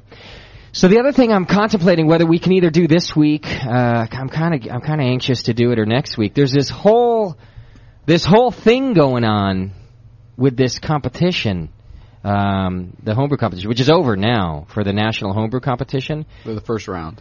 The first round is over, Yeah. of course, uh, w- and that's what the controversy is about. Um, uh, I just don't know if I want to do it on the air this week or I want to wait till next week. Basically, it's just that pe- that there's been some discussion on other forums. It got brought over into our forum And about the AHA forum. and the AHA, for, and it's their deal, and it's their forum. It was brought up there about whether or not Jamil was supposed to uh, enter his beers in another region. And it didn't just have to do with Jamil necessarily. It had to do with his club Quaff. I see, but he was the one that affected then the club. Well, when you, was when him. when you come in and, and actually win 18 beers, It affects it, your club It, in a affects big way. everybody. Yeah. So what's the story, anyways? Uh, do we want to do this now, or you want to wait till next week? It's up to you. What you does can, Jamil you say? can tell me next week. Jamil, you got in the in the chat room there. I got Jamil here. The story is basically just people are wondering. Jamil entered into another region, which he had to do because he was the he ran our region up here. The what is it? Just the Northern California Yeah. region, or what's it called? called the West. The West region. And Jamil was the coordinator of that whole thing. So it, it goes without saying that his beer can't be entered into the same thing because you know in essence he could he could judge it or move it along or anything else that could go on uh, like It's, yeah, it's an attempt to make everything uh, much more fair. fair and balanced, much like Fox News. Yeah. So. Uh, yeah. yeah, or, or or court TV. Yeah. Um, or Judge Judy. No. Your grandma's favorite show. So he entered in another region. But, Mm-hmm. and, and and so did every other person that uh, was hosting or, or running uh, any of the regions. I Yeah. see. Okay. Which How is all many fine. regions is there? Like, is it? it's Ten. Go, it goes. Oh, so it's not state by state. It no, goes. it's ten. Every and every first, second, third place in the first uh, round gets to move on to the second round. Oh, I see. Okay. And then and you get points for each of these places in the first round that goes towards homebrew club of the of the year. oh, okay. So it matters. And the, and the issue here is if you're competing against your own club, you're going to get less chance of getting more points because you're Mhm. competing against your own guys for that first, second, or third place. Yeah. You beat out your own dudes. You beat out your own dudes, fine. And if you can put it in another place, that's the thing. You put your beers in another region, then uh, you're basically taking points away from other clubs over there and also maybe doubling up on your points Right. available for your club somewhere else. So the call out is is this fair? Uh, should it be revamped? Is there a better way of doing it? And that's what all the scuttlebutt's going on on all the forums right now. so it's not just Jamil; it's just this whole rule in general. regulation. Right. But it revol it ends up being that Jamil is the spokesboy for it because he's like super brewer, and not only is he super brewer, he's certainly super competition brewer because he knows how to win competition. He knows how to brew great beer, and Right. and, Mhm. and so uh, it kind of comes to light more so with a Jamil entering another region than it would say a me entering another region. Because he actually is a competition. Yeah, but but, but it, it doesn't have anything to do with whether he won or not. It's whether his points go to his homebrew club. Okay. Back in his own in place. Jamil, why don't you if jump on the horn here? if you've- Call us up if on you've- Skype. If you've ever been in any or in, involved in any class action suit, it's always called by the guy with the first name in there, and it's his. You know, it'd be, it would be the, the Justin versus California, br- you know, right thing, and so. This one Ju- happens to Jimmy, be it happens to be Jamil because he won 18. Not that he didn't deserve that. It has nothing to do with that. Mhm. It has to do with the points that go to your club. Mhm. And is this rule fair? And being able to spread your club out over several different places. Mhm. There's no good answer here. Uh, all the all the positions that these people do to run these competitions, it's all volunteer. I had a roommate that spread his club out over several different places, and it ended up burning when he peed. so I'm just saying that if, in that example, it's never, it's not always a good thing. And, and so, what was his answer? he had to stop. That's true. And he did stop. And he and did. it stopped burning. so um, one of the solutions put out there was that anybody that's running the competitions can't compete in the competitions, which means pretty soon you won't have any volunteers for it. Well, So that's not always a great great thing to maybe make it do. Uh, another thing is just you know it, it's got to be as uh, anonymous as it can be. Okay. Uh, turns out Jameel can't call in until seven. He's got uh, family obli- obligations, so we're going to have to wait for, for the rest of this conversation. And kind of the reason I, I was, you know, considering waiting until next week was because there's not a lot of re- responses on the forums uh, that that rebut either side of the thing yet. It's kind of people are still chiming in over the whole deal. Yeah, I, I'm just telling Justin I think it's just a little too new right now. It mostly kind of hit the fan on Friday. But Jamil just said to me, he told me he's happy to talk about it, and he, I think he has a pretty clear cut opinion about it already. So Okay. I think Well, it's good to that's what talk we'll do. about it. We'll, t- we'll we'll take it on, and, and if it if it needs to go in depth at, at seven, that's actually the perfect time because we'll be done with Ray by then. Um, then then we'll go ahead and take that phone call and, and and discuss it then. And if it doesn't need to be in depth, we'll just explain both sides, and then we can do it again next week. There's uh there's plenty of times to do it. So um, tell Sean to go ahead and call me up because I'm having trouble again with this stupid thing not wanting to uh, to dial out. So uh, we want to talk to Sean O'Sullivan because we got our anniversary beer already over at uh, the 21st Amendment. is it pouring? Well, no, it's not pouring, but it's, if my calculations are correct, he should be uh, you know transfer. He'll, we'll find out from him. But I tasted it the other day and it was almost finished. It was down to about 1013, and he's hoping for it to get down to 1010. So it was uh, getting close there. Uh, Daniela uh, gave him, of course, her recipe. I did a quality control on a beer. She went in afterward, all German-like, and made sure everything was done correctly and, and to her specifications. We have pictures of that too, which are going to be posted on the forum later on this week, probably. Yeah, Mhm. yeah, we'll do that. So, um, yeah, it's kind of cool. Uh, just that the this whole he brewed 350 gallons of of a Brewing Network anniversary beer. That's so awesome. That's Um, just a cool thing. We Um, have a name for it yet? No, we're still working on that. In fact, let, we'll ask Sean about that right now because I'm hoping that we have until next week because there was a lot of names submitted into our forum, and this is kind of the deal with that, guys. We want you to be the namers of this beer. Uh, of course, ultimately, Sean and the Brewing Network are going to have to have kind of the last word because Sean's going to put this beer on tap at his place, not just for the anniversary party, unless uh, all you folks pony up and drink 350 gallons of it when we get there. He's got to put the name in the menus and things like that. But we've come to an agreement eh, that we both want. We want it to represent the style of beer that it is, for sure, which is a, basically a, kind of a Maibach, uh, and and and we want it to represent the Brewing Network a- as as sticking around, kind of commemorate the one year anniversary. So the name's got to have those two things in there. And so that's what we're working on. And there's a thread right on the Brewing Network forum. Just click on the forum button and go in there. Become a registered user because it's a hell of a lot of fun anyway. And you can go ahead and, and chime in on this naming thing that we've got going on. And I- I think what we're going to do is next week, if if it can wait that long, and I think it can, then we'll decide on a name, probably on the air. Yeah. is what I This- think we'll you do. got to be careful what it says, but it's got to kind of try to exemplify both the BN and uh, Yeah. 21st century. So, 21st century butt boy Maybach. I don't know. Not going to work. Uh, Sean has definitely uh, let us know, and I agree with him. It can't be any of the uh, inside stuff that we do around here because that stuff just gets a little crazy. You know what I mean? We're always uh, you can't. You, for instance, you can't call it like you know. JP and Justin bending over Bach, you know, like that isn't going to work on a on a menu. And I Bachin' know over. I know you freaks out there are throwing those names in there. Hey, Sean, you with us? I'm here. How you guys doing? We're doing real good. How are you? I'm great, man. It's freaking hot in Berkeley. It, it's not much better over here, buddy. It's like a hundred. You've been in this studio in the summertime, man. You know what's happening over here. In the studio in summertime. Yeah, at least you can open a window. I gotta, I gotta fart to give us a breeze in Yeah. here. It's like it's Oh, thank you terrible. And if we weren't all naked in here, man, we'd be dying. There's a visual for you. Hence the no webcam. How's our beer doing, Sean? You know Update. what, guys? I actually drank it all. No, um, damn it! It's it's coming along. It's um, uh, when you, well, I guess when you were in there, it uh, was around uh, uh, what was it at? It was around like three and a half Plato or something like that, or uh, t- what, 10, 13, 12. Yeah. Um, and uh, hang on a second. Yeah, what's going on with Sean? Are you like? Using this landline phone here. I'm gonna make Oh, sure I can thought hear Um, you were- I- urinal- Thought you were trying to Uh, smoke a and, J uh, at the no, same I time. thought you were in the bathroom at the urinal. Couldn't hold the phone too.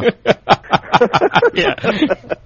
Excuse me while uh, I Um, look this up. It's it's definitely coming along. It's um, it's still fermenting. It's I think it's going to drop probably to around uh, ten eight. Oh, Uh, so uh, Mm. hey, that would be true to Daniela's original recipe. yeah. I remember you telling me about that? Yeah. All right. Maybe you did and a it's good got, job. You know, there was only twenty eight IBUs in there, so uh, Mm. I think it's uh, I think it's going to be a really nice smooth beer. Yeah, you make everybody happy with that one. Cool. Easy drinking and uh, a lot of uh, or a lot more alcohol. I told the folks on the lunch meat show I did a little spot about it. I gave I, What? g- I gave lunch meat all the exclusives this week. Yeah. You Be- talked about Sean's and my beer. Yep. And I talked about uh, a lot of other things too that I didn't announce here first because the lunch meat loyalists get uh, dissed all the time. They get treated like redheaded stepchildren of the Brewing Network. So Oh, aren't they? So I'd say yeah. Well, it doesn't mean we have to treat them that way. so uh, what I did was I gave them all the exclusives, and one of the things that we talked about was the beer. And uh, point, uh, long, long story short, which is rare for me, was that the wort I got to taste the other day when it was at about ten thirteen. Man, did it taste awesome! Like it was really good. I could have drank a glass of this wort, Doc. I guess it's not completely wort anymore because it's almost beer. But uh, oh, it was really nice. It was still all yeasty and stuff. You're not allowed close to my beer anymore. That's not a character for you, buddy. What's that? Sucking beer that's yeasty and not It's- done. Yeah, I know. it is a little strange. But uh, I guess what I'm saying is, uh, you know, uh, I, of course I've tasted my wort before around here, and um, you know, it's okay. You can you can kind of tell if you've you've done things right up to that point. Uh, so, but it wasn't anything like this. Like this one was really, really good. I was stoked about it. So I'm excited about this beer, Sean. Yeah, we'll probably cap it. tom we'll probably cap it tomorrow and uh, let it sit there for a few days. Uh, and it's uh, you know, around 60. I think we're doing it at 65 degrees, and then we'll crash it down to 32, and we'll leave it there probably for um, another couple weeks. I'll probably put it on right before the show. Perfect. And and do you filter it? Oh, I'll filter it definitely. You will filter it. It'll be a lot better filtered. What kind of filter? Uh, we use a diatomaceous earth filter. Is that so that- it's uh, essentially removes uh, removes all the yeast um, and uh, leaves the uh, uh, and and on some of the hop particulate matter, especially if we were uh, if we were dry hopping, which we're not doing with this beer. Yeah. Germans don't dry hop beer. Right. and Daniela would not allow that. No. No, she would not. My Yeah. God, that woman walked in there. Actually, I made one little correction in the. Uh, it was interesting when she was. You guys were over there that day, uh, checking on things. I made one little like slight deviation, and she picked right up on it. She was looking at the brew log, and it was, "What's this Magnum hop?" Yeah. She's like, that's not German. and I had to. I was actually kind of embarrassed. I, I really, I thought I was like, "Oh shit." That doesn't seem and uh, and then I uh, and You then made I up thought a of good something- story then, Sean. You told me that the it originates from Germany or so. Oh, I was there for Yeah, that. yeah, yeah. Sean's like, oh, it's a derivative. Of, uh, yeah, I think uh, it's a tripod. Uh, anyway, that was funny. You're so German that way. Like this man brews 350 gallons of, of beer for us to, and takes your recipe. And what do you do? The first thing you say to him when you go in there is, what the hell is that? because that was not German and that was not part of my recipe. but it tastes Atta great, girl. so I get the I guess the Magnum did its job very well, Yeah. and so did the pearl hops that he used to, which yeah, that's right. That's right. That's right. I forgot all about that. That was the other deviation. Is that uh, I was, uh, you know, I didn't know, actually, I didn't know what Daniela's name was, and she sent me an email, and I, and it, and it you know, and uh, there's a German hop that's sort of similar to it, Perle or Pearl, Yeah. and so I said, hey, this would be kind of cool. So I went and got 11 pounds of it and threw it. I put about uh, two pounds of it in the finish in the whirlpool. Nice. Yeah, I think that's good actually. Hey, it smelled great, and the a- pearl hops. Such a Really, good hop. Yeah. And the Holletower Middlefurs are uh, German hops, so that's going to be great. It's going to be a good beer. So I'm the really only looking thing forward to it. non-German was the Magnum, right? He's, he's Yeah, trying to that dig was it. himself out of that hole. he was at that. I was both uh, sort of embarrassed by you, Daniela, and proud at the same time. When you, No, I thought it was great. I love it when people call me on that. Yeah. That's just how I, that's just how Germans are. You, I do not show this politeness if it's not. You know, if it isn't deserved, so I mean, I, I give my opinion where I go, but you always, always will know if it's honest or not. If I tell you it's a great beer, then I really feel it's great. Yeah. So that's an advantage. I'm stoked about it. And So that means Yeah, I have so am more I. anxiety to look forward to. It tastes fantastic so far, so I think we should have a good anniversary beer. We just need a really booming name, though. yeah, is it cool if Yeah, we we wait till need a next name. week to name it? What's that? It can wait till next week to name, right? Oh yeah, we can. You can do whatever you want. Right now, it's just called uh, Daniela's Maybach on the brew log. Oh, okay, cool, cool. Because we're still taking names in the forum there. I want, I really want you guys to go participate in that. If you've never used the forum and you're a fan of the show, you're just an archive user. If you're a podcaster, this is really the perfect time. You don't have to go and join the whole community. That's okay. I, I, not every, it's not everybody's thing. But go throw in your two cents about the name of this beer. It's it's a, a, a BN anniversary beer that, that Sean's been s- kind enough to do for us, and we get to name it. Absolutely. So chime in on that thing. We want a bunch of them there so that we got uh, just a, a really good bunch of things to choose from. I mean, who knows? What if, let's just say, just for example, right? Mm-hmm. Sean happens to like take this beer, right, and and take a little bit aside, and just you know, uh, by some strange reason, enters it in the GABF, and it, it it's such a magnificent beer that he like wins an award. Do you realize the potential that this name could could reach and and what it could mean? You see what I'm saying here, Sean? So I got to talk to a lawyer about this, and I'm, I'm like uh, formed. Am I going to get sued here? no, I just think it, it's a really cool opportunity. So please chime in on the forum and name our beer. It's going to be a lot of fun uh, for us to do that. And I want to do it on the air when we name it. So I'm hoping if we get enough entries uh, throughout this week, we'll do it during the cider show next week, so, so we can get it named nice and early, and Sean can spend a fortune promoting it. That's great, Sean. It's uh, I, maybe No, I think the, I, honestly, uh, I think I'm going to make this beer again. I really liked it. I like. Ooh. I never Cool. played with the um, with the Durst uh, uh, Pilsner malt before, and uh, it's going to be fun. Oh, you just made me cry, Sean. me too, Sean. Hey, don't go I'm beer. good. Doc's fine. All right, I got to do this Ray Daniels interview. Uh, thank you, Sean. I'm I'm really excited about this beer. It's going to be cool. All right, guys. We'll talk to you soon, brother. Bye, Take care. Sean. See ya. Bye bye. Good dude. Great, dude. June 4th at the 21st Amendment in San Francisco. That's our anniversary party. Be there. That's right. If you're not there, you're going to be somewhere else. Right? Be there. it's going to be cool, guys. Uh, I, I really look forward to, to meeting a bunch of you, celebrating, having some beers, and relax is what we're going to do. Hang out at Sean's place. Bunch of brewers are coming. Talked to Vinny the other day. Vinny's coming down.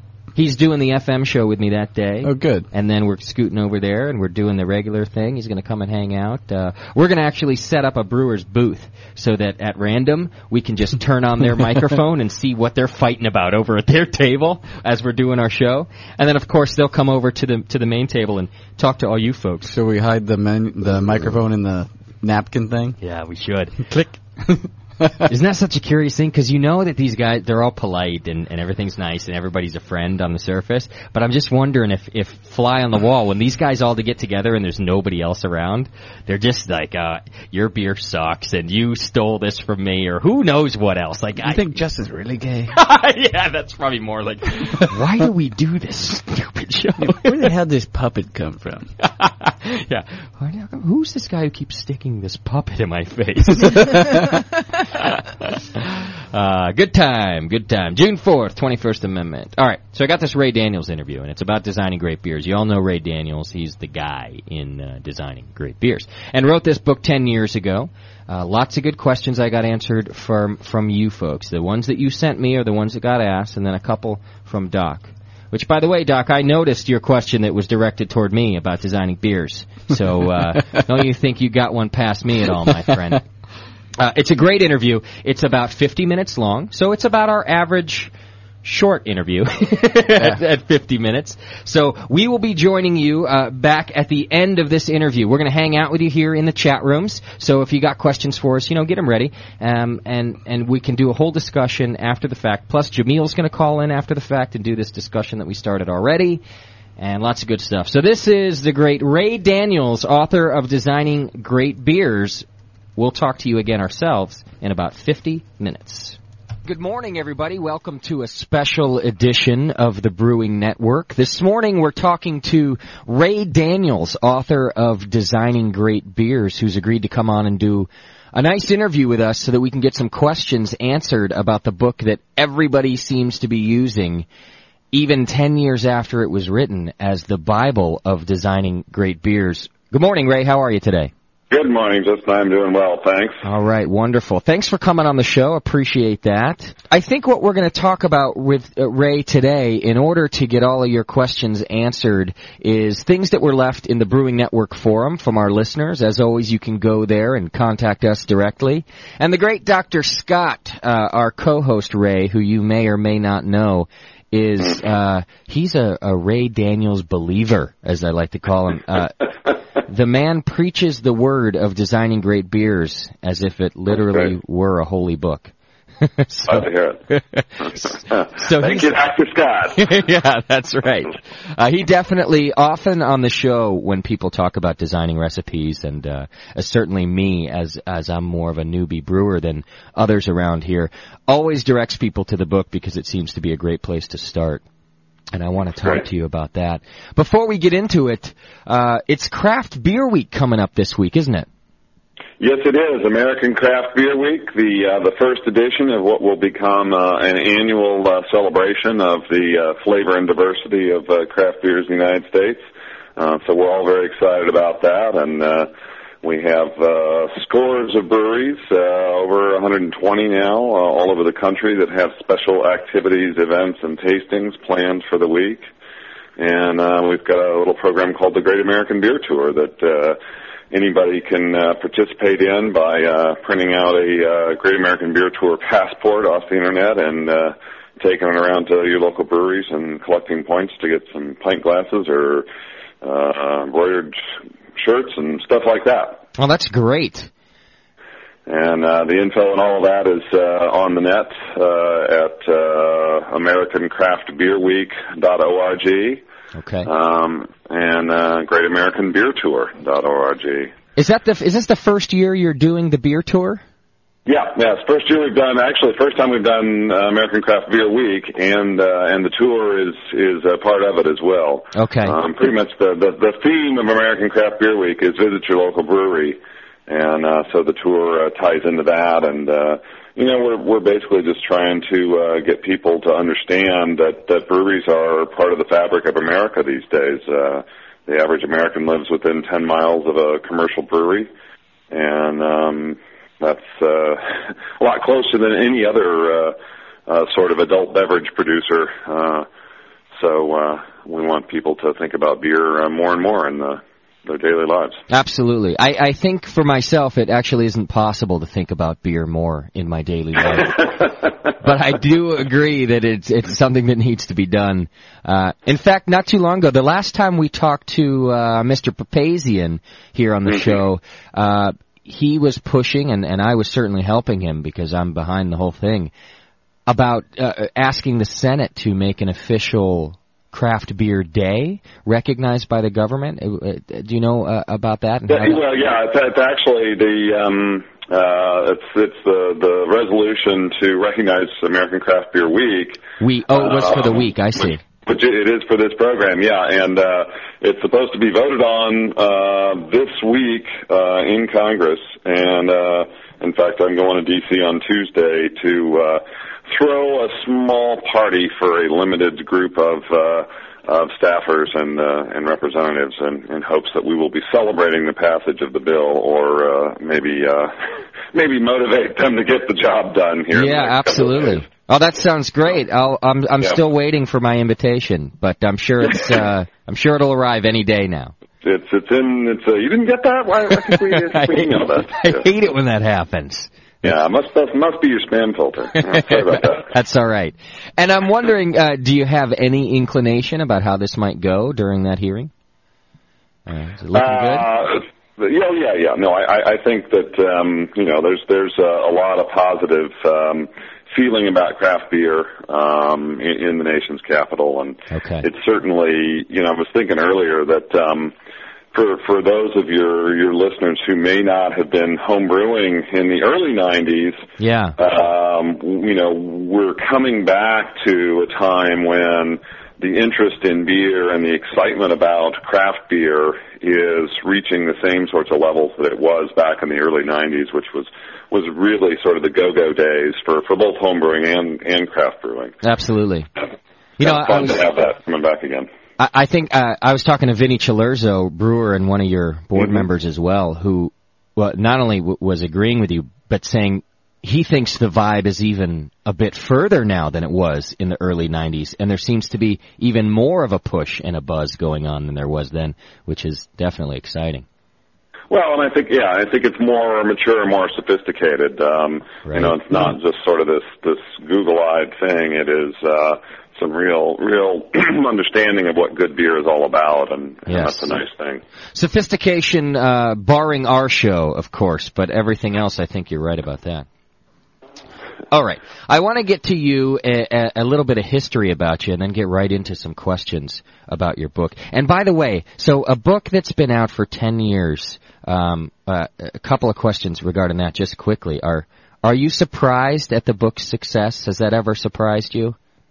Um, I, I, I don't- yeah, I, I, I suppose uh, it, it, it does sometimes. Uh, you never know when you put something together uh, how it's going to turn out. Uh, this was the first book that I ever wrote. It was the the most significant thing I had s- ever put out there for um, for for people to vote on with with their pocketbooks. Right. And um, you know, as a result, I, I, I really you know worked hard, and really the whole time I was working on it, sort of had this nervous energy of oh, no, you know, oh no, what if well, what if I flop? of course. you know, so that that's a pretty powerful motivator uh, to uh, to make it as good as you can make it. Um, and I mean, you know, I, I have to say the, the the year that I spent working on this book was was one of the most enjoyable years of my life um, because I was I was learning a lot. I was writing, uh, which I love to do. I was thinking about beer, which you know we all love to do. Absolutely. And uh, so it really, it really was a, a, a wonderful time and, and uh, something I enjoy doing, and it's, it's certainly gratifying uh, to have the result of, of that effort uh, be useful uh, to other people. And uh, you know, I, I certainly appreciate everyone who um, you know sends kudos my way uh, for the book. But but what's even more important is um, you know the, the fact that people find it useful and Of course. and uh, that, it, that it makes a difference in, in helping them make better beers, uh, which is what it's all about ultimately. Absolutely. Those are actually the best messages we get here when people tell us, hey, by the way, my, my beer's better after listening to the Mhm. show. And you're right. It's the Yeah. ultimate compliment there. Yep, yep, absolutely. Do you ever get tired of talking about it? It's been a while. No, no. It's okay, you're- It's funny because uh, you know what- my day in day out job these days is is you know beer, but it's not so much about making beer the last uh, couple of years. It's about uh, getting the world to uh, recognize the the flavorful wonderfulness of of craft beer. Yeah. And uh, so occasions like this, uh, when I get a chance to actually uh, sort of roll up the sleeves and, and talk about the nuts and bolts of brewing again, uh, are, are always a lot of fun. Oh, that's good. It is definitely a different animal doing the business side of it, I'm sure. Yeah, yeah, no, definitely. Okay, how did you get started into home brewing? And then maybe just kind of follow that up as is how do you decide to become a homebrew author? Well, um, back when I was a, uh, a full-time business dweeb and and didn't know anything about beer except you know the what was uh, inside an aluminum can in my refrigerator. Okay. Uh, I was at uh, Muskie's Hamburger Shack in Chicago one day, waiting for a burger to come up, and picked up a little you know one of those little throwaway tabloid-sized newspapers Yeah. and saw an ad for a homebrew store and uh recalled that one of my buddies had uh had talked about it and said he'd done it and you know the main thing i remembered he said is that it really stinks up the house yeah. and Which we know now is a good thing. yeah exactly exactly well and i also know that you know his definition of stink and my definition of stink are clearly two different things um but you know, I saw saw the ad. It was for a place that was you know a few miles away, and I thought, well, I'm gonna get, you know try this out, and went and bought some stuff, and and uh, bought Charlie's book, uh, which was a, a necessary uh, addition because the uh, sheet of instructions that the guy at the store gave out was. Um, uh, comical in its uh, simplicity and and uh, I mean he had words like there misspelled. Uh, That's great. so, and I don't just mean you know right, the T H E I R T H E R E problem. He had like T H A R E for there. I would have loved to get uh, personal instruction from him as well. Yeah, yeah, exactly. Well, we we used to always say he was he was a smoker, and and and he used to always smoke in the shop. So we used to always say that all of the malts that he sold were smoked malts. Absolutely. That's great. Um, New So tobacco ale. I, I, you know, I, bu- I bought some stuff and and made made the first batch of just you know plain extract beer, um, uh, based upon Charlie's instructions, and and uh, we tried that and it was good. So real quick, made two more batches. Uh, the second batch was a a dark beer kit, and I don't remember whether there were any grains in it or not. But then, you know, after having done sort of two simple beers, decided it was time to step it up a little bit and did a um, uh, a pale ale made where I actually, you know, s- roasted and steeped some some uh, grains uh, to add a little more malt flavor to it, and then and you know added a- actual hops, physical hops to the beer. Right. And uh, so that was the the big sort of you know stepping up into technique issues. And um, when the second beer was was finished, the dark beer, it was god awful. It was just the worst stuff you know you've ever had. I mean, and I'm, I, you know, in retrospect, yeah, it was infected. It was a, a, a lousy kit to begin with. It was just you know really poor. And and even though all my buddies had loved the first batch, there was only one of them that would even drink uh, the second batch. Uh, thank you, Brian Davis, wherever you are today, for, for drinking drinking us all of that beer. And uh, It might but- still but- be there. yeah, well, exactly, and and you know, frankly, the other thing is, had we not already brewed the third batch, Right. when we tasted the second batch, we might not be having this conversation right now. 'Cause Right. It was, it was so bad and so disappointing. It was like, oh, huh, well, hmm, not sure about this. Yeah, it's amazing And- how many people have walked that fine line between uh, do do I keep going or is that it? Right, you could topple off quite easily. So, so anyway, the third batch was already in the bottles, and you know, waited another week or two and popped it open, and it was like taste that third batch with sort of low expectations because of the second one, and it was like, oh my god, this is good, and it was like, you know, we tasted that beer, and it's like, this beer is better than any beer I've ever tasted. It's like I, I was just, you know, tasted that beer and it was like, okay, I'm going to be a home brewer because Yeah. there's something going on here, and there's a quality of product here that I'm not getting out of a bottle that I'm buying off the shelf. So That's the that, moment. that, that third batch made made all the difference in the world, and and thank God I brewed it before. Uh, we before we tasted the second one because otherwise it, it might, we might not have gone down the road. But Our so listeners and that was sort everyone. of the, the beginnings of everything. Okay. All right, it's a good beginning and uh, a very uh, a tale that I think everybody can relate to also. And uh, Sure. listeners everywhere are thanking the third batch as well right now. I'm, I'm po- yes, indeed. positive. Well, hopefully, hopefully enjoying their own third batch. That's right.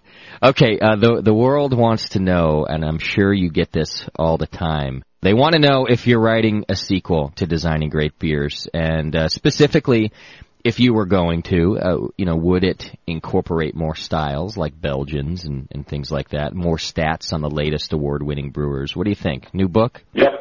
Um, that, that's certainly on my you know personal uh, personal wish list, and uh, um, I've you know gone gone so far as to to think about you know how we're gonna how I'm gonna get the data and and all of that stuff.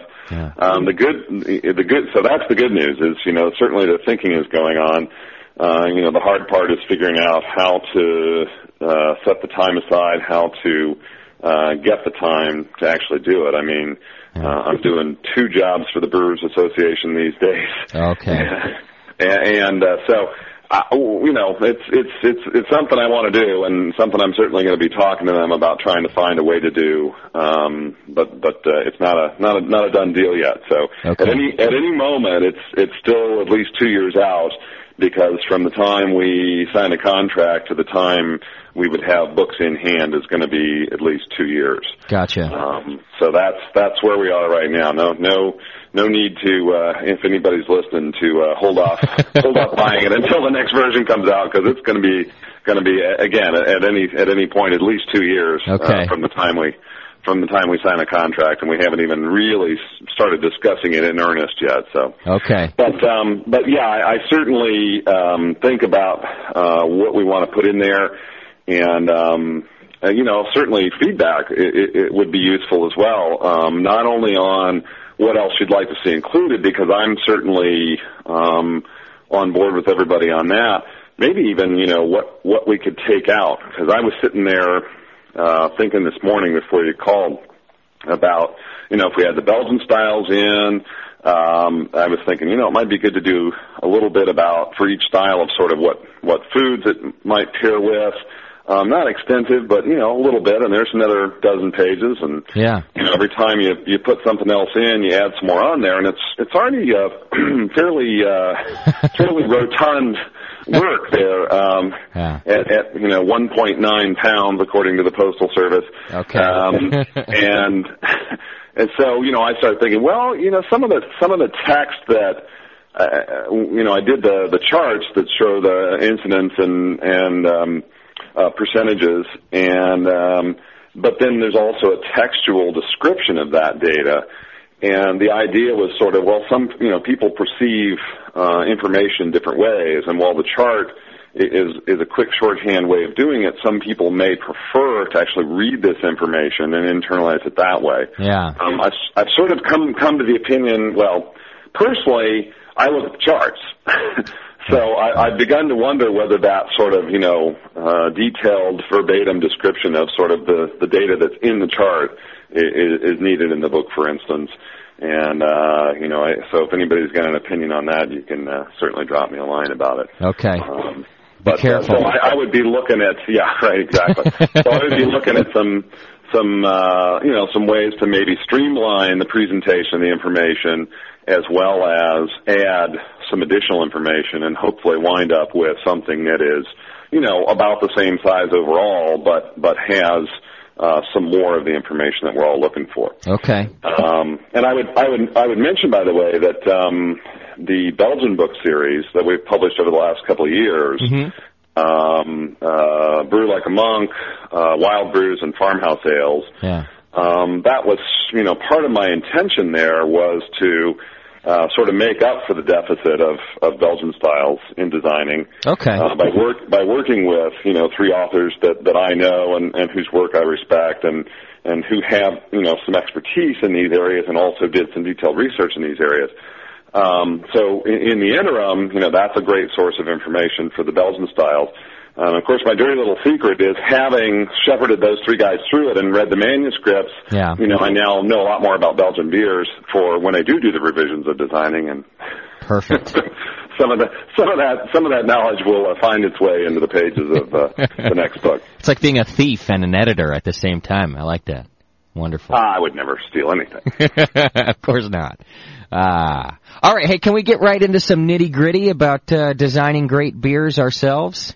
Sure, you bet. One of the things our listeners uh, were curious about is that in the book you state uh, at that time period, four out of seven homebrewers of the year and I was surprised about this, used malt extract, and a significant amount of the top winners used it extensively. Uh, have you noticed that this has changed in the time since you published the book, or, or does that still seem to be a trend?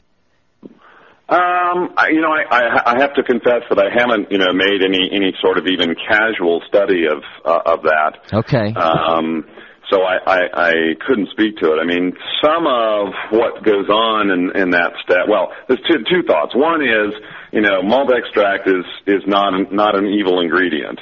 Okay. Um, you Thank know, you. It, it is I appreciate that. you, know, you, you can certainly make great beer uh, that it, that has a substantial uh, portion uh, of malt extract in it. Okay. Um, so so that's that's point number one. Okay. Um, and, and you know, honestly, I mean, every now and then I run into somebody that says, "Oh yeah, you know, I'm going to start home brewing, and I'm not going to mess around with that malt, malt extract stuff. I'm going to go straight into all grain." Of course, we hear it too.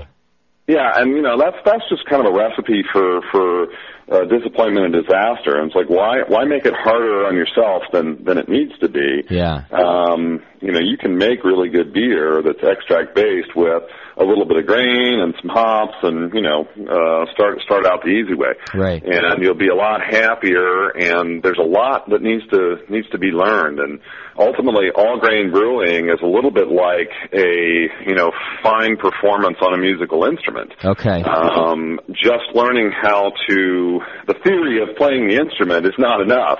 You know, you actually need some practice in doing it and remembering to do all the right things at the right times and perceiving the uh, qualitative things that are going on uh, during the the mash and and the boil and the chill and so forth uh, to get it all right.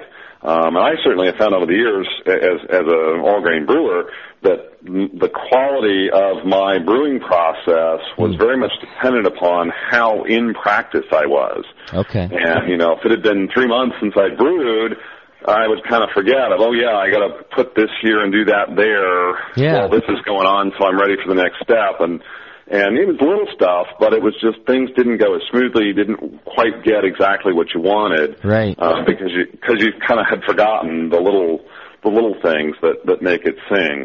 So I, I'd say you know if you if you're starting out by all means you know don't don't be afraid to uh, you know use a pound of grain and some some extract and and some finishing hops and and uh, you know make your first beer or two and and see how it goes. Yeah, it is interesting that the, there were so many winners, as you point out, using extract. And Right. I- like I said, I was surprised to find that because it is very often that people are speaking the gospel of all grain, and uh, not so often that they're saying extract can make extremely great beers. Yeah, yeah, no, a- absolutely, and um, you know, I, I I think that um, uh, there there are some styles that lend themselves to being done better uh, with extract, um, Such as? and well, I mean, the ones that I I remember, uh, I mean, it seems like uh, one of the ones from back in that period was Jim Little's um, lambics.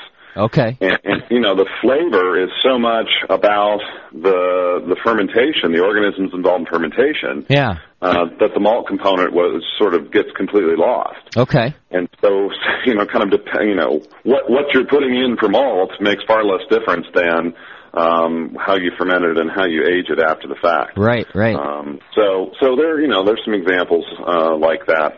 Um, uh, Maybe almost and I- any yeast-driven beer.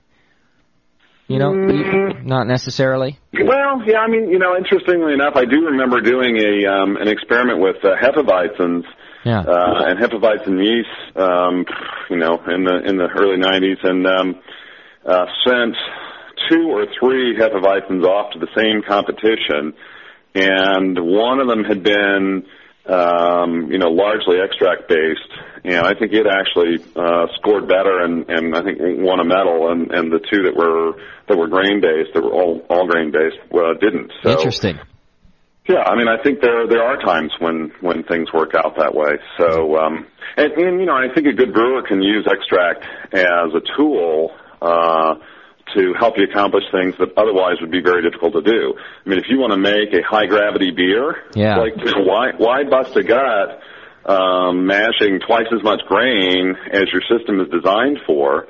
Uh, it's like do a normal mash, get a you know 1050 OG uh, wort out of it, and add enough extract to, to bring it up to the, the gravity level that you need to, to make the stronger beer. Right. Uh, excellent point. Save yourself. Okay. Then, uh, on the same token with extract, what do you think is the, given the different types of extract we have available to us now, all the different E, LME, DME, uh, what do you think is the most important thing about designing an extract recipe, given our access to the different types? Well, I think my my philosophy on that um, is generally to go for um, a pretty light uh, malt extract, uh, and I almost exclusively use dry malt extract. Um, and uh, I I have to remember that when I first learned how to brew, DME didn't stand for dry malt extract; it stand, stood for diastatic malt uh, extract Okay. um, because they used to make some that had you know had um, uh, diastatic enzymes in it that you could actually mash grains with the extract. Gotcha. Um, so so um, yeah, but no, I, I- I think a you know a, a light or pale, light colored or pale colored um, dry malt extract uh, is something that's certainly always in, in the cabinet when I'm brewing, Okay. uh, if not if not on the counter Yeah. and that uh, I would that would be my approach to making almost any extract based beer is to use that as you would base malt and then add you know your crystal malt your um, dark malts if you're doing a, a stout or a porter or a brown and um, uh, uh, build the, the beer around that that base malt extract uh, just as you would build a, a beer around uh, a base malt like Pilsner or Pale Ale malt. Okay. All right. Let's see. One of our listeners uh, is n- now moving on to uh, actually all grain. Well, wants to know. He says lots of books talk about how roasted malts will affect pH. Assuming you have a mash pH of 5.8 and you're making a stout, what would the addition of a roasted barley uh, do to the pH value? And and is adding these specialty grains that that may or may not affect the pH uh, is that predictable? Is there a way to figure that out? Um, well, uh, I, I don't know that there's uh, ever been a definitive uh, study done on that. Okay. Um, but I believe there's some stuff uh, in Design Great Beers uh, that I, that is sort of you know my anecdotal data from looking at it, um, which was um, I found that a 10% addition of specialty grains uh, such as crystal malt um, would drop your mash pH by a tenth of a pH point, so 5.8 to 5.7, for instance. Um, and that addition of uh, black malt or roast barley uh, would uh, drop it by two tenths of a point, so 5.8 to 5.6 in this particular case. Okay. We've been talking a lot about water lately here on the Brewing Network. Dr. Scott, uh, of course, being the good scientist that he is, is uh, an advocate of knowing your water, but also says to kind of, you know, make it the last part of your process that you learn to do because, Right, because right, it's yeah. tricky. But you do have a section in your book devoted to brewing water. Um, so he just would wonder if you could expound on your views about the importance that brewing water does actually play when designing a particular beer style. Yep. Well, I I think it's easy to get too carried away uh, about water. That that would be my my first comment. Um, it is a lot of fun uh, if if you're turned on by the science of brewing. It, it's an interesting area of science to investigate and and learn about and and mess around with. Mm-hmm. Um, but it's n- I, I don't I, I think you know I, I would agree that it, it is you know oftentimes not essential and uh, you know in, in some cases absolutely sort of over over obsessed about um, Interesting. okay. in, in making making some beers. Now that said, um, the one thing that I do think is very important and that you really do need to pay attention to, no matter um, what your level. Actually, two things. Um, the, the, the most essential is uh, chlorine removal, um, and that's something that you know brewers at all levels um, need to pay attention to. And I and I almost forgot it because it's just sort of you know it's one of those things I do instinctively now, and Sure. and I think every every brewer beyond a certain level understands that. Um, you know, I uh, know a commercial brewery that um, I'm I'm friends with uh, the owner and, and brewer there, and uh, been to their place a few times, had their beers a few times, and uh, you know, one time I was there and I was tasting the beers. I'm like, you know, you guys got something going on here that's not not right. And Huh. we started talking about it. And I was like, do you guys carbon filter your water before before you brew with it? It's like, no, we don't do that. I'm like, no, I think you might want to start doing that. I mean, you got chlorine in that water, and that's that's not good. You Wow. shouldn't be doing that. Wow. And uh, um, you know, they started doing it, and they got rid of that, got rid of that that flavor. So, um, and I I I think better beers, but Yeah. um, so you know that that's axiomatic. You just you just you got to do that. You got to be dealing with that. Okay. Uh, however you do it, whether it's buying filtered water um, in in bulk or uh, putting a uh, carbon filter on your uh, on your faucet system or uh, whatever it is, uh, that's just something you got to do. Okay. Um, or, or you know, you can let it sit overnight or boil it overnight. Some of it depends on what the form of uh, chlorine is and get into all the details there. Yeah. Um, so that's number one uh, at a real basic level. At, at a more sophisticated level, and where we get into recipe formulation, is the uh, issue of carbonate of uh, you know temporary hardness in water, and uh, that uh, carbonate content um, is not good when you're trying to make a bitter beer. When you're trying to make something with a good good hop kick uh, to it, and um, in in the professional brewing world, uh, they really look for brewing water that has less than 50 ppm of uh, carbonate as as calcium carbonate and um, but you know less than getting it down to below 75 ppm is is good enough uh, in most cases. So if you're making a pale ale, a pilsner, an India pale ale, you know anything that's going to have more than about uh, 20 25 IBUs, um, you're going to want to make sure you've got your calcium carbonate uh, content knocked down. Um, and that is uh, something that's a little bit um, challenging to do because there's no um, no really easy way to do it. Um, Yeah. We used to talk about, um, and, and I suppose still do, uh, you know, boiling the water with excess uh, calcium, uh, either either gypsum or calcium chloride, Okay. and uh, to generate a precipitation of a uh, of a calcium carbonate uh, precipitate or or, or uh, residue and knock it down that way. Um, but frankly, you know, even that is a little little catch as catch can. It doesn't always work effectively if you just have sort of an elevated um, carbonate level rather than than an extremely high carbonate level. And here in Chicago, we have about 100 to 120 ppm Oh, okay. of carbonate. And so, you know, we're higher than we want to be, and yet still, you know, not so high that precipitation is going to give you sort of dramatic results, and and you're going to feel real good that you've you've done what you need to do. I see. So I just I just got well, that's the one place I would I s- use uh, distilled water sometimes uh, is to take uh, distilled water and dilute my tap water 50-50 Okay. uh, so I so I knock that carbonate content down into that you know 50 to 75 range, um, and I clear the way for doing those those bitter beers. And homebrewers could could do the same by looking at their local water profile and and then figuring out how much they should cut the water with with distilled too, right? It's a it's a right, fairly exactly. simple uh, equation. Exactly, and you know, and then the only the only caveat on that is that we always we always have to go back to saying you know don't brew just with distilled water. Um, You know the the regular water has uh, essential nutrients in there for the yeast, uh, things like uh, zinc and uh, uh, magnesium and stuff like that. So you you can't just um, can't just uh, go with distilled water all the way. Yeah. Uh, it doesn't really work out. Okay. uh, Um, so getting that carbonate level knocked down. Once you've done that, um, uh, then adding some uh, some gypsum if you're making a Burton style or or uh, pale ale, and uh, you always need some calcium in the mash, of course, uh, for mash chemistry. And it's just a matter of whether you're going to add gypsum, which you would do in the case of most uh, bitter beer styles, or calcium chloride, uh, which would be the preferred calcium source if you're making a multi uh, beer style. Um, I see. And you'd be putting those right into the mash water then.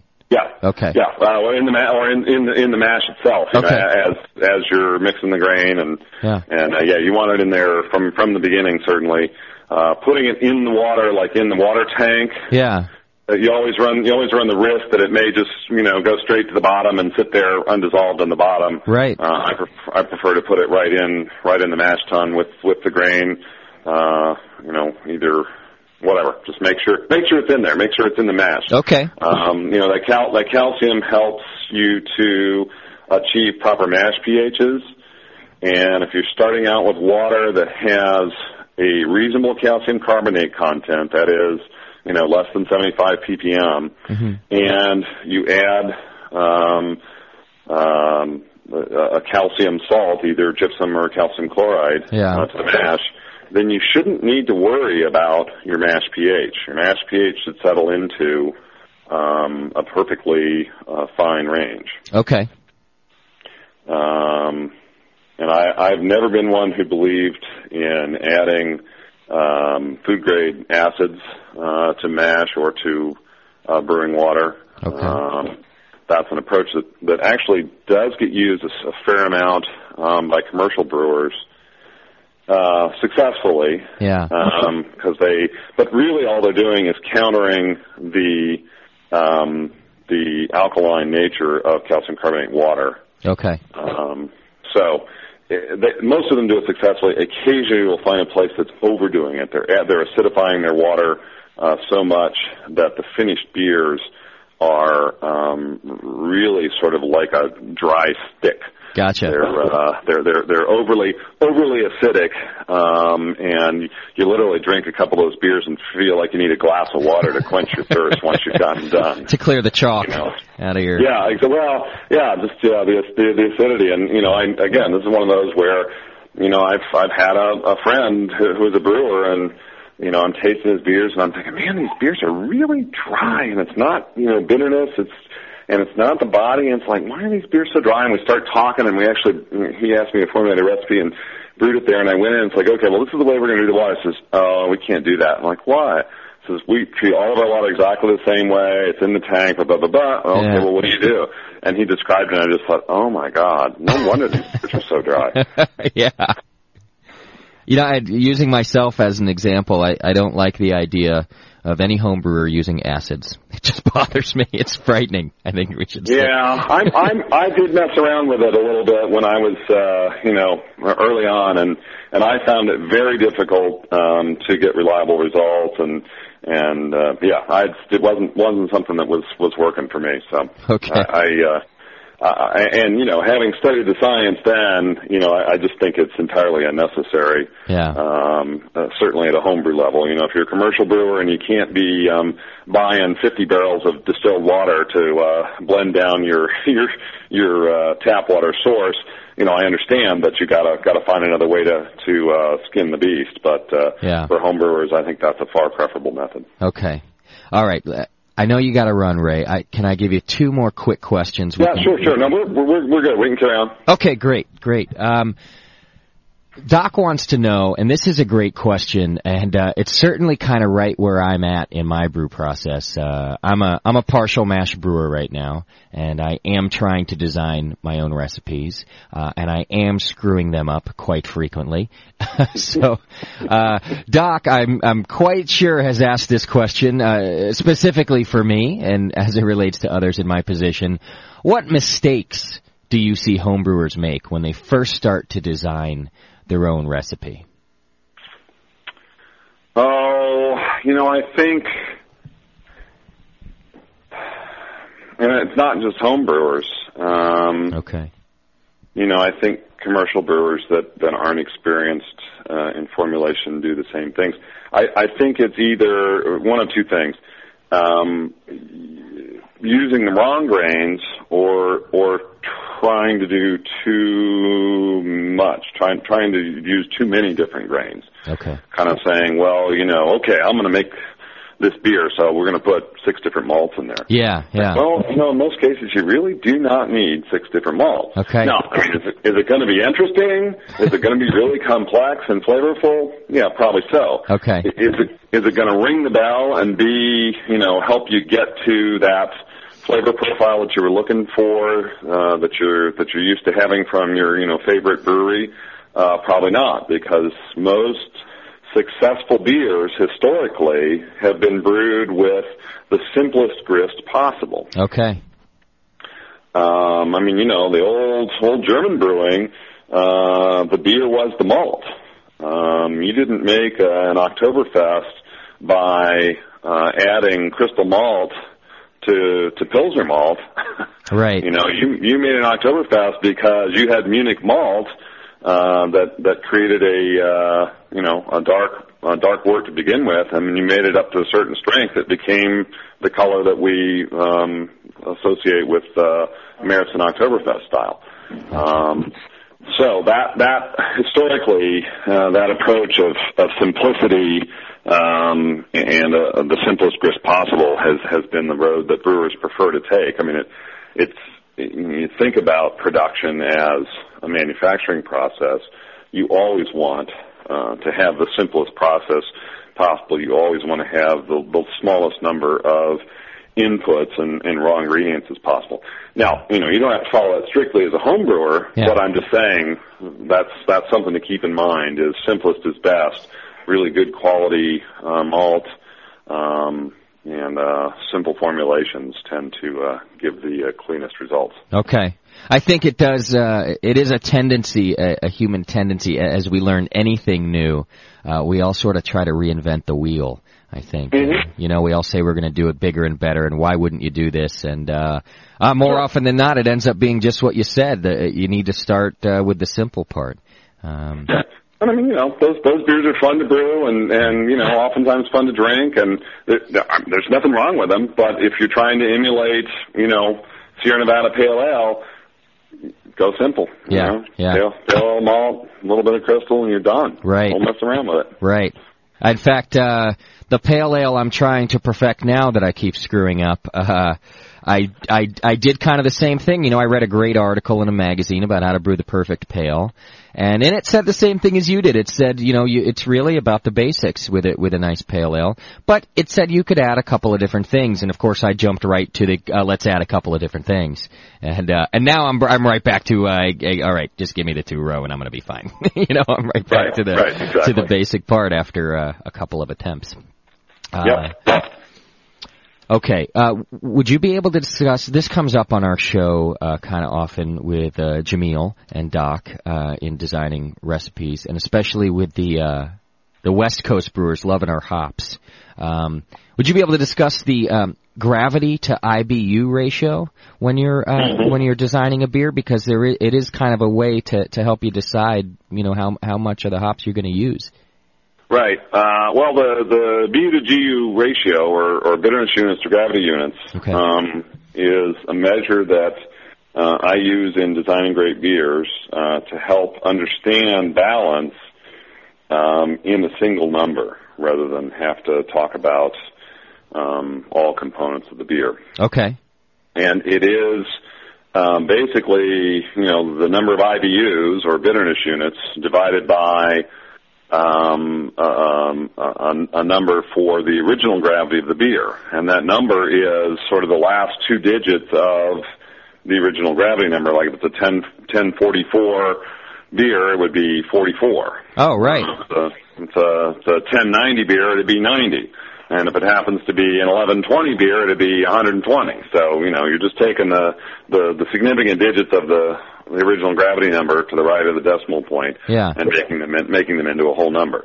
Um, so you're just dividing the IBUs by the original gravity as a whole number, and uh, that gives you a sense of the balance um, between the, the two beers, or b- the balance of the beer overall in that style. Right. Um, and what we find in that then is that, that it tends to range from about, oh, you know, 0.15 uh, all the way up to 1, or maybe in, in some really rare cases, slightly more than 1. Uh, but generally speaking, a, a a 1.0, you know, BU to GU ratio, where you have just as many IBUs as you do um, gravity units, Yeah. is about as as bitter as people tend to make beers. Okay. And there may and there may be some there may be some uh, you know secret uh, uh, rule of the universe there that says you just can't get any more bitterness in there Okay. without putting more malt. So I, I don't know. I will- that's something to do do a study on and uh, or maybe or maybe write a column on someday. Who knows? Yeah, absolutely. But uh, that's a great equation. I mean, it's very simple, Ray. I, I see why. Uh, I see why they say you're a genius. Even I understand that. well, I don't know that I don't know that coming up with it was genius. I think lots of people have done it, uh, but but you know, e, examining it and, and and looking at all the data we we had available Yeah. uh, in the 1990s and, and applying that concept to that data and drawing some conclusions uh, has certainly been useful for for me and and uh, apparently for other people as well. Right. Absolutely. Okay. Last question, and then we're going to have you back on the show. Uh, we spoke about this, uh, so we can get you on live, and and you can actually get some caller interaction with you. So I think I'll save a bunch of this for that time. It'll be a lot of fun, I, I guarantee you. Um, Alrighty. So a real simple one, because everyone wants to know, Ray, what's your favorite style to brew? And uh, you got any tips for us on brewing that style? Well, I'll tell you, um, what I'm working on right now is brewing something that I can't buy in the store. And that is, uh, um, you know, we all like to drink beer as often as possible. Um, and it's a sad fact that uh, sometimes you pour a beer in your glass and you turn around and it's gone. And, you know, I look I look accusingly at my two uh, teenage children and they're both saying, "And one me, you drank that beer." yeah. And you know there there are you know well there are lots of reasons uh, you know not to uh, sit down there and sit there and pound down a six pack of of six percent uh, I- IPAs uh, on a on a nightly basis. Although there's nothing Um, wrong with that. Well, of course not. um, if done responsibly and moderately. Right. Um, so, you know, what I'm uh, working on is uh, doing a, a low gravity, uh, you know, lower alcohol, flavorful beer. Yeah. And um, I'd like to come up with something that is um, below 1040 original gravity, um, but has a good amount of hop flavor and aroma in it. Uh, without being, you know, overwhelmingly bitter. Yeah. I'd also like the body to be, you know, satisfying. Um, so, you know, I'm working working on those components, and and uh, uh, I'm I'm trying to make it an extract beer, so it'll be quick to brew. Okay. Um, you know, just generally trying to find make sort of a session beer. Yeah. Um, But with all the that I'll flavor. enjoy doing. Yeah, yeah, exactly. And and sort of my sort of my role model for it is uh I think the the the, the first batch I brewed was I, I dubbed it Little Bastard. Um I can uh, this is this yeah, okay, all right, this is not this is not broadcast radio so we can say that. That's right. Um, You can say whatever you want.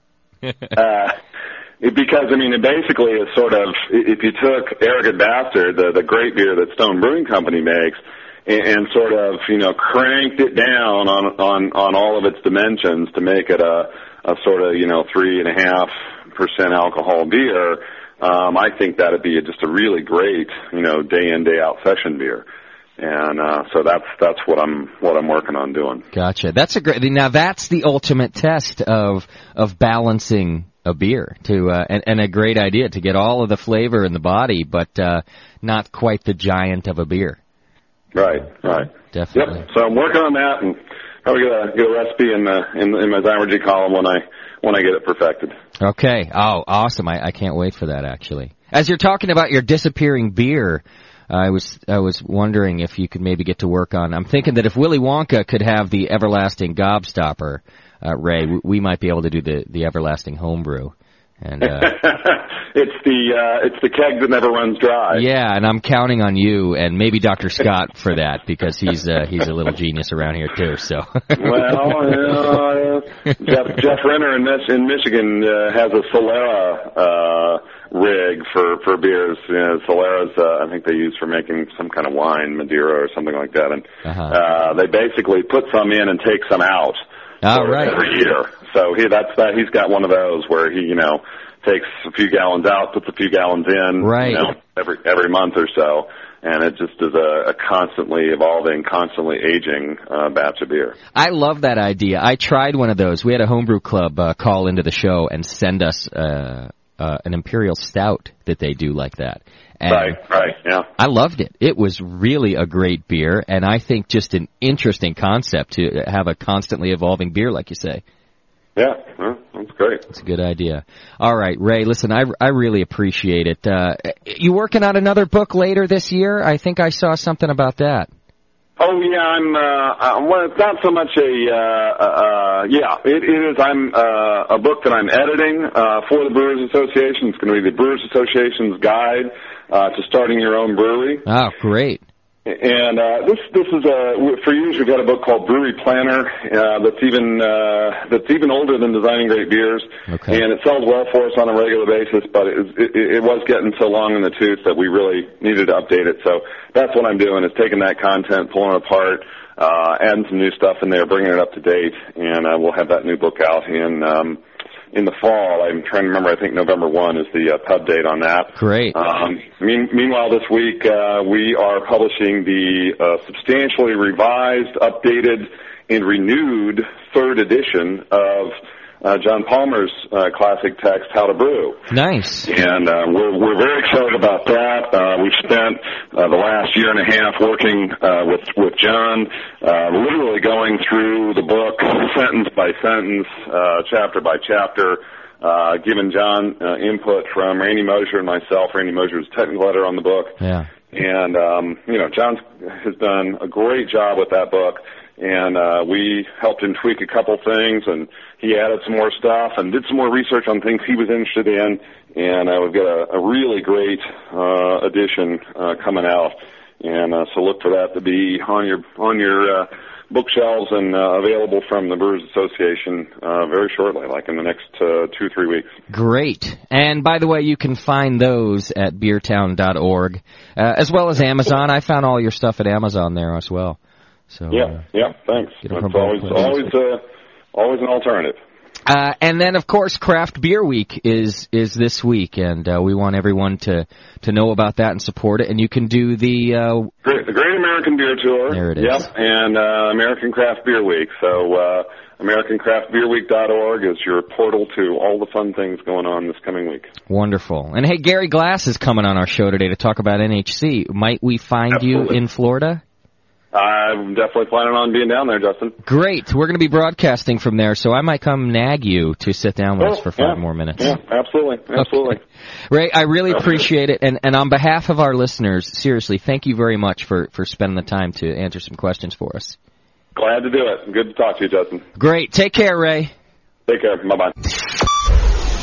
You're listening to the Brewing Network. So there you have it, the great Ray Daniels hanging out with us and uh, did a little interview at uh, oh seven a.m. or so this morning. You know, it is a bad bad day. You know, it's Sunday, Mother's Day. Yeah. Yeah. I'm lucky I'm here. Ah, so are we. Lucky you're here. Yeah, no, you're right. Mother's Day is a tough gig, so uh, cool that he did that pre-interview with us. I hope you liked it. Uh, I did. I thought it was a good time and hanging out with Ray a, a bit this morning and talking about the book, which is obviously an amazing impact on the homebrew industry. So that was just real cool. And like I said earlier, before I played that whole segment, by the way, we're back live now.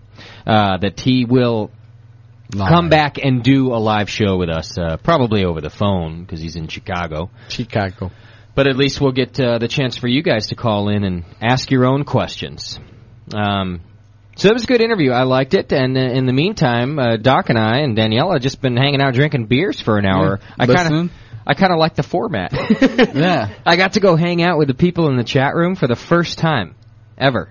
I never got to do that before. He was smiling the whole time. Yeah, it just I don't know. It's so cool. There's so many people in Yeah, there. it's it's great. it's overwhelming. And Danielle always tells me, "Oh, hey, there's a bunch of you know listeners in the chat room. It's crazy." And I never, you know, I'm I'm al- I always appreciate that, but I never get to see it firsthand. And it is. It's awesome in there, Daniela. told Everyone's just you. Oh, she's What always do over you there think smiling and typing, man. This is the only reason why I'm still hanging out here on my Sunday afternoons. they're so cool. They They're are just- great. I love those people. Everyone's asking, you know, what are you drinking? And uh, you know, of course, they call me names a bunch as soon as I got in there. But that's a that's par for the course. Did you sign in with your own name or just? Well, I used Daniela's for a little while, and then it got confusing. They couldn't tell if I was a cross dresser, if I was Daniela, if I was myself. They didn't know. What's So- confusing about that? right. Um, Because I know I type in an accent, so he probably didn't do Oh, that. that must have been what it was. Finally, I signed out and just signed in as myself. It was cool. It's fun in there. Join the chat room. If- Absolutely. If, if you can't listen live, I understand. But if you ever get the chance, you know, pick a good show. Yeah. Dan Gordon show's Yeah, coming up. It's like being drunk with your buddies. It's so cool. It's so fun. I was in there. invited for a wedding the exact weekend of the Dan Gordon show, one of my friends from Germany, but he's getting married here in LA. I canceled. I said I couldn't come. I need to be here for Because of Dan, yeah. Gotta do the Dan You know, Gordon show. San Francisco's a much better city to get married in. oh, really? Well, Dan's here. yeah, then you could stay and do the show. Hey, Bub, you're on Okay. the air with us. Bub, bub, bub, bub. You were on the air with us. Bub, you there? Helps to plug in the microphone, doesn't it? Yeah. There you go. Oh, hey, there you go. How are you, Bub? Oh, by the way, I call bullshit. Nobody was nice to you in that in that chat room. You're trying to make it sound like it's a bunch. It's like a big hug fest in there. So new people join. it's not. I actually did, Lord of the Flies, I and they actually have said spears. that they made fun of me, but it was totally cool in there. How they among uh, act on, amongst each other, right? That's very nice. They're pretty nice to Yeah. each Oh other. yeah, we love each other. it's just me that you guys are fuckers too. Yeah. Like flies on Exactly. shit. No, but what's cool about this chat room is even if you join as a newbie, um, it's very open-minded. You know, it's not like a bunch of conversations going on that you don't know what they're talking about. Yeah. Like especially me with this internet language, I have no idea. Like when they type in R O F T L or something like that, I don't know what that means. Now So- you do. no, no. I don't Rolling know. on the floor Oh, laughing, right, that man. was the rolling one. Yeah. So it's pretty cool. You can follow the conversation even if you plug on like an hour into the show. Yeah. I like Bub. Bub And you can calls hear what it you and missed. like, you're, Bub's, you're full of shit. You're just trying to get people in there. All right, you're true. Fuck it, you're right. The chat room sucks. Don't join it. It's terrible. Hey. No, Actually- join it. I'm just saying that nobody's nice to you. no, that's true. I mean, we're nice to everybody but Lufa and Jamil. We Yeah, what's the love deal with Lufa? Everybody was trash talking Lufa. Whatever today. happened to poor Lupa? He- Is Lupa in there? Such a Not nice anymore. guy. He left. Did he? You Quit. guys- I, I told him he was pulling the train. He walked off. It's like, I gotta make my money somewhere. Well, no, he's probably hammered and couldn't type anymore. Lufa, by the way, works really hard for us. He's the one who weeds out all the spam of the forum, and and we get like five spammers a day now. Yeah. And he's the one who goes through and does all that stuff. Oh, I, Such a I nice had, dude. I had a great comeback with one of those spammers, you know, selling all the drugs and this and that. And, yeah. And just as I typed and punched the enter thing to put it in there, Lufa whipped it out of there. Yeah, so He's good. And then you guys just diss him every time he goes in there. Poor guy. Well, look at the crazy ass hat he wears. and he's working on 74 volts DC. Come on. Yeah, I mean, can you not just make fun of a guy wearing that queer ass hat? I mean, it's like it, it's like well, looking at Justin and not making fun of him. Yeah, it's just not possible. I agree. That's his brewing hat. I love that hat. I do the same thing every time I brush But you know my what, teeth. Bub? How, how many people in the forum are are wearing that hat too? There was a couple. There was like, I got that hat. Yeah. And actually, uh, Lupa actually offered to have hats made. I think somebody sent him one actually. Yeah. Well, I gotta say, I would find it very attractive if my man would wear such a hat. Who is that? I don't know. I'm not married yet, but if I get ever married, I would like my man to I wear was- such I was a gonna hat. say- Little Pippi Longstocking going. on. I find it very sexy and very hot. That hat is just awesome. yeah, leave it, leave it on, honey. You can take off all your clothes, but leave the hat on. Yeah, baby. N- Now, code is he's he's instant messaging me saying that oh I'd totally wear that hat. See? My influence is Thanks for permeating the help on the website, chat but you're room. hey, when's the deadline to sign up for the Brewing Network forum and Bub Web? first. It's the first. It's the first. So get your get your information there. I may hold it back a couple of days for you mopes that uh you know, if somebody sponsors me to go to the anniversary show, I'll definitely hold it off until after the anniversary show. Yeah. But uh What would that take? Plane well, tickets uh, is what you a need. plane ticket. Where are you, uh, bub? In which state are you? Chicago. That's not too far. You know, we could get you out of there permanently. yeah. Do the old box But car Bob, thing. you know you won the gold medal. You're the gold medalist of the, The Brain golden Network. boy. We kind of need you there. You know, I swear to God, if I had the money, I would so be there. Oh, Of course, I- Bob. disown me and no, no, it's not just the money. Then you just said something else there, no, no, I, I would. I honey. would They gave look us, that they over. gave me the money. I'm gone. That's right. Right? That would happen. Are you, you're driving a Hummer. What are you? T- Hello. Hey, you know, if, if I said I'll pay for your ticket out here, you go, bye, honey. you, you're right. I would. I, and I'm not coming back. no, no, no. I'd come back. Yeah, right. Doc In will your own only- apartment. Doc will only spring for a one-way ticket. he doesn't. No, that's all I have to probably. All right, I gotta go. I gotta, I gotta go, Bub. Thank you, sir. All right, bye. Okay. If you do have questions about designing great beers and the Ray Daniels interview that we just did, if the, if anything did not get answered, it was a even though it lasted a good 50 minutes, it was a you know not as in depth as we usually like to do here at the BN. So if you have other questions, Doc is a bit of an expert about the book and uh, uses it himself to design his great beers. It's a good book. So if you want to ask some more questions, please feel free. Join the chat room and give them to Daniela. Or you can call 888-401-BEER. E Of course, you can Skype us at the Brewing Network, and we'd be happy to answer a couple questions that way. So people are waiting for me to do uh, discuss this this competition thing further. The chat room's asking to get Jameel on the horn and talk about it. And I'm thinking that what I'd rather do is is really kind of wait for the opinions to flow because, uh, as Doc was pointing out to me, the the original forum that the controversy got posted in, that nobody's really replied to it. No, we got it. Like, we got They have an main, art form. mainstream. It got really mainstream on Friday, and I don't think we got enough info yet. I think we need more ammo and more stuff to make a good radio. But yeah, I just want to make sure that it's a it's a fair and balanced opinion of the whole thing that's happening, and it's basically just it's just all about club points, and people are wondering whether or not uh, club points uh, were being distributed properly with uh, Jameel winning uh, a whole bunch of not not necessarily Jameel but winning the award. No, but, uh, again, he- entering in other regions. Right. Or anybody entering in different regions and then giving the points back to their home club. I just feel like if I get Jameel on the phone right now and do the whole thing, I don't know if we're going to get a fair. We're going to blow our wad too soon. So we're going to get a fair view of the whole uh, controversy without uh, seeing some more posts and things like that. I, So- I think we can make it into a pretty good segment next week. All right. So let's do that then. So we're just going to hang hang in there. Tune in next week. We'll do it at the beginning because we got the cider show going on, and we'll just uh, get everybody to chime in on the whole deal. That way, the forum posting will have been a bit more complete, and we can actually read what people are thinking. Because right now, I don't know what anybody's thinking. I what happened is thing. I just read this thing. I read the whole post, and I was like, well, that's an interesting concept that's going on there. But then there wasn't a lot going on uh, that anybody really cared about or, or, or gave any opinions about it. So I kind of feel I, I kind of feel ill informed, and I, I want to be more informed before I, I do the whole thing. So uh, and that's new. Yeah.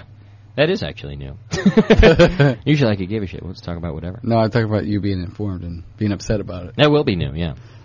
Being informed. Well, so good. uh, let's Good, do good, good, We'll do that. So next week we're going to do that. Get your questions ready if you have anything to uh, about uh, the Ray Daniels interview that we just did, and you want to know what's going on there. Then uh, we are are definitely happy to answer them because Doc's got a whole uh, uh, uh, plethora of knowledge. Just Well, let's waiting. talk about the book a little bit. I mean, the first half of the book is uh, brewing techniques, brewing knowledge, that kind of thing. Kind of stuff you need to know. A lot of mathematics things that, even simple stuff. It's simple arithmetic a lot of times. It can get you out of trouble or, or you know, send you down the right path. And then the last half of the book is very style based. And I've always kind of said that styles are an awesome thing. You don't have to brew to style, but it's a good thing to give you a basis of where you need to be. Um, getting in there, brewing something different, but if you just throw something out there, you never know if you're going to hit, you're going to miss, or whatever else. If you've got a style and you're pretty good at brewing styles, you brewed a couple of good whatevers, and now you want to branch out for that style then it's an awesome thing to know where you are at. Maybe you, you don't have to know every style. Uh, say you're really good at ESBs or something, and you want to make something a little extra than an extra special bitter. It's a good thing to know where you're coming from without making a bad beer that's really out of balance. And getting in there with a little more of this, a little more of that, without being you know wacko Yeah. and making a bad batch of beer. Nobody wants to make a bad batch of beer because then True you gotta, that. Well, you might not want to drink it, but you might have some friends that might want to drink it more than you do. But it's kind of a disappointment when you've got five gallons and it, it isn't what you wanted it to be. Yeah. I got a great example of that for you, Doc. Why don't we? Um, I got my pale ale again. I've been trying to perfect a nice pale ale. Uh, it's not- Again, and you no- never consulted me. Not proving to be the easiest thing. I did consult you. I did.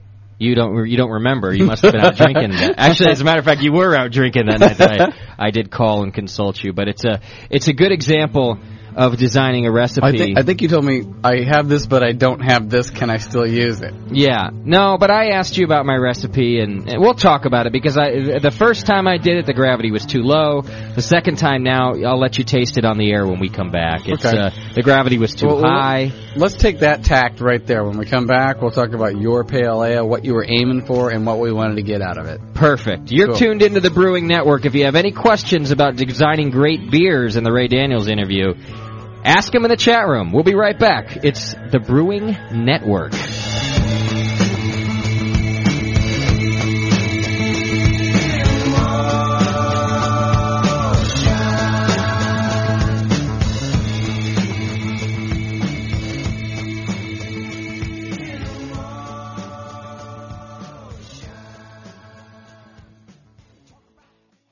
What I find really useful is a refractometer because you only need a few drops for a refractometer to get a good reading.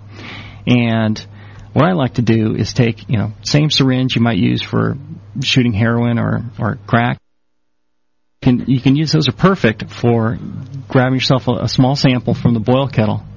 You can you put that on your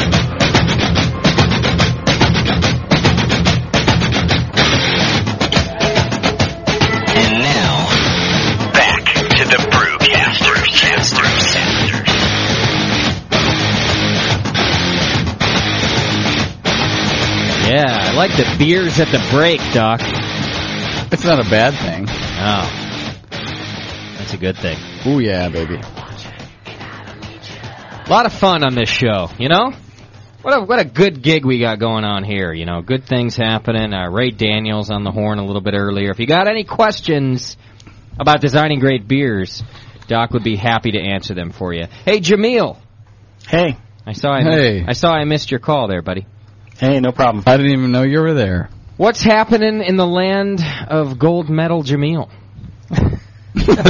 I've just changed. hey, same old, same old. You know what we got to do, Jameel? Is I think it's time that you got some bling bling on your teeth. Oh yeah, I can I can make a grill for you, buddy. You know? All right. You know, I'm Okay. talking a couple of front, uh, a couple of gold teeth. Not even the front tooth, that side tooth, the one right Uh, next to your yeah. front teeth, just to uh, kind of represent. You know what I'm saying? Sounds good. Just put a Brewing Network logo on there. yeah, how awesome would that be? I say, I say we melt down a couple of your trophies and medals, and we put them on your tooth with a little BN Oh, logo. All across the front. make a lot of bling. Come on, that sounds sounds good. All right, so Jameel's in. You heard it here 1st I'm in. you know, I'll do that for you. Uh, we have this uh, newspaper advertisement on our fridge here at the house that actually has a some place in Richmond, which is not the nicest city in the Bay Area. And it's, they do a whole. It's a, like the whole place specializes in bling, and it's got this disgusting grill. Some dude with just Yeah. nothing but giant gold teeth in his mouth, and uh, it's good to him. I can see that for you, Jamil. I, I can see it too. Now, now, Doc, I won't have to take my clothes off again for this, will I? Hmm. it is a medical office. Yeah, a totally different visit this He time. makes me do that too. Don't worry, Jamil. wow, you got a weird office going on. I'm there Friday. I thought Actually, that all offices were like that. yeah, I'm there Friday. But I, uh, I guess That's why I better- wear a white coat. Guess I better shower and change the old underwear. Yes. At least flip it inside for outside. What's happening, Jamil? Uh, wait, Jamil, how how hot is it over there in your house? It's hot here, hot, hot, hot. It's always got, it's got to Yeah. be worse there. In, in the house, it's n- nice and cool. Uh, outside, it was like a hundred, hundred and one today. Ooh, man. It gets like that here. We got to get this air You conditioning. can't hardly brew like that, can you? Uh, you can. In the kitchen. You just you can't ferment like that. You got to do it in the clean room. Yeah. it's all air conditioned and uh, The, the clean air conditioned room with the uh, assistants. Yeah, a lot, lot of gloves, a lot of masks. Did you? A lot of uh, did you want to talk about this deal this week, or you want to wait till next week? Uh, I don't care. Doesn't matter to me. Whatever, whatever you guys want to do. I'm pushing for next week. I want to wait till next week, but then I saw that you called in, so that's why I'm asking you. Oh, uh, I thought you wanted me to call in for uh, recipes, Yes. recipe formulation or something. hmm Yeah. I think we ought to like you know take some chat room things and uh, double team them. I think they got some a lot of information out of Ray because I haven't gotten any chat room questions out of Daniela. So uh, I think they're doing real well. You're a Ray Daniels uh, Designing Great Beers fan, though, aren't you? Oh, absolutely. That's that's really uh, a big part of how I came to my recipe formulation process was reading, and I tell everyone, hey, you know, th- they want to learn how to start making recipes. I tell them to, uh, you know, get Ray's book and, uh, you know, go that route. It, it really is a great book and has a lot of information and, uh, And the thing in his book, he doesn't he doesn't give you recipes. I don't think there's one in there, is there? no, I, don't think, it's so. it- no. he it's- teaches you how to do He recipes. teaches how to do recipes. He gives you guidelines, kind of what should be in there, and mostly points the way, which is nice. And then you know coddles you along that way. It doesn't give you a recipe that this is a pale ale and this is a Kolsch or this is this or that. Right. Which is, you know, that's what you got to do: sink or swim. Well, and it's fantastic. He gives you plenty of uh, information to, to formulate how to formulate recipes. He teaches you, you know, like how to fish, and then you go ahead and make a few recipes. You know, see how they they turn out, and uh, you know you can compare them to other recipes out there. There's lots of recipes out there, and see how they stack up. And you know, once you kind of get the hang of it, it's uh, really easy, and you can you can make a recipe for anything that turns out just great. and a lot of it's well, his first half of the book is uh, brewing processes. It's not all just the recipe. You really got to know what you're doing as far as getting everything else, the the basics clean. Uh, got a clean room like like uh, Jameel does. Yeah, and E you're ET. good. You're good. Yeah, yeah, you gotta have the clean room. Got to have the clean room. At least have you know a clean mindset. See, here's my problem with the recipe formulation, and uh, you know, I didn't tell Ray this because uh, not just because I didn't, I didn't read the book. I that's why I took uh, your uh, question. It was too thick, man. yeah, I was like, you know, hey, look, no pictures. Hey, the cover was great. I'll tell you that. I love the cover. Yeah. and even the blurb on the ba- on the back. Well done, well done, Ray. But I didn't read the book, uh, you know, yet. I'm, I'm busy. I got I got things happening, and that, and I can hardly read the outline of the show. So, uh, but here's my problem with with designing beers that I've been having is uh, I did design a few in the beginning when I was doing extract. Uh, not not too difficult to design an extract brew, especially because it was uh, beer, beer, and more beer was always just awesome. I could always go in there and say, "This is what I was going for, John. Hey, give me a hand here," and and he would help me design it. So now I get into the mini mash thing, and I'm on my my ten gallon system, so I'm brewing more beer and uh, doing that whole thing, and I'm. I decide to take the advice of my counterparts here, Jameel, Doc, and, and just go, okay, I'm gonna I'm gonna pick a beer and I'm going to try to get it right, and I'm going to keep brewing it until I get it right, and then I'm going to take it from there. After I get it right, I'm going to to add things to it so I can know how different things work, and uh, uh, you know, because I'm not a total retard, and I listen to you guys, so that's what I figured would be the best thing to do. So I've been working on a pale ale. That's Okay. my. I figured if I'm going to pick a beer, might as well pick one of my favorites, and a- I, I love a good American pale ale. I just it's a good beer, and I I love it. So I figured I'd start there. And the first one I completely screwed up. My I didn't get any efficiency out of it. I think I may have even forgotten to add enough grain or some ridiculous thing, and uh, ended up with an extremely low gravity. Well, this one now, Doc's got uh, my beer in his hand here. This one, the gravity was really high. It was like uh, 1058. It was almost 1060. Okay, and what did it finish out at? It finished out at I think 1012. That's not bad. So it did it, it did happen for the beer. In other words, the fermentation went quite well. My opinion is that uh, I'm trying really hard in, in taking everybody's advice not to do the super hoppy thing that I do. That I just go, oh well, there's a little more hops. Right, throw it in there, right? So I was re- I was very conservative with the hops. Well, in this particular beer, had I gotten my my target gravity, which would have been much lower, the hops might have been just right. But since it's such a sweet and malty beer now with a high gravity, it's absolutely unbalanced. It is so unbalanced that it's it, it's a rattler. It's really sweet, isn't it? Yeah, it's a, it's a rattler. I love it. Um, yes, Well, he would. Um, it's basically it's a glass of malt. No, it's a glass of grapefruit juice. oh, that's even worse. Yeah, it's it's it's uh, it's balanced with some maltness and a little bit of of the bitterness, but all right, it's a glass of grapefruit juice. See, I didn't get any grapefruit out of it. Are you kidding? Really? No, it's all grapefruit juice. Okay, fair enough. It's not bad. it's not good either. well, no, all you need to do is adjust a couple of things and keep keep along the same same route. Okay. But it's it's I could drink this. Well, and It's I can not drink bad. it too, but I'm not happy It's n- about it. because it's not what you were designing for. And that's what we were talking about early. And so, so Well, this is a my big point. part of it is you know the process. You have to get the process down so you can repeat basic things about brewing, and once you can do that, then you can mess with the recipe until until you can kind of uh, lock in that that basic thing. And and one thing about the Designing Great Beers book, you don't have to read the whole thing in one sitting. Just read the um, the the front couple of chapters. Talks about the ingredients and understanding what the ingredients do, and kind of the process of calculating things, and then you can jump around to the section that covers the type of beer you want to brew.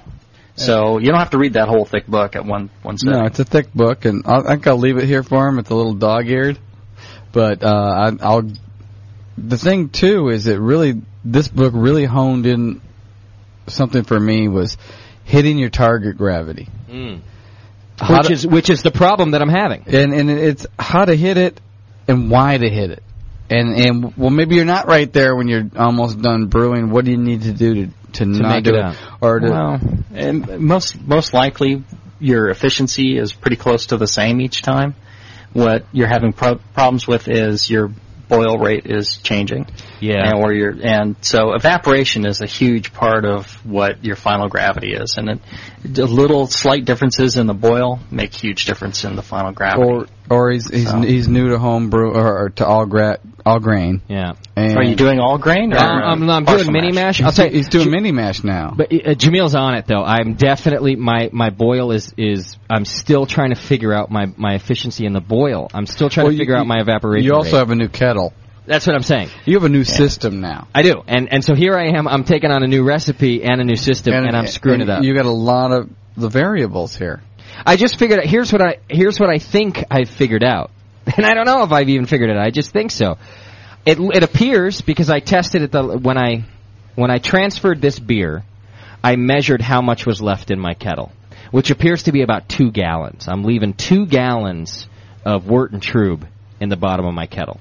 Fine and good. That's if that's how it works. I realize that's not necessarily the problem, but I got to make up for that in my evaporation rate, which I didn't necessarily do. So I'm thinking I got to go uh, here. So I, I'm using a a uh, converted keg. For those of you at home, a converted keg. I got a spout on the bottom. It's I got a concave bottom, so you can leave really a lot of wort down there because my spout is a good inch and a half above even the the top of the concave bottom.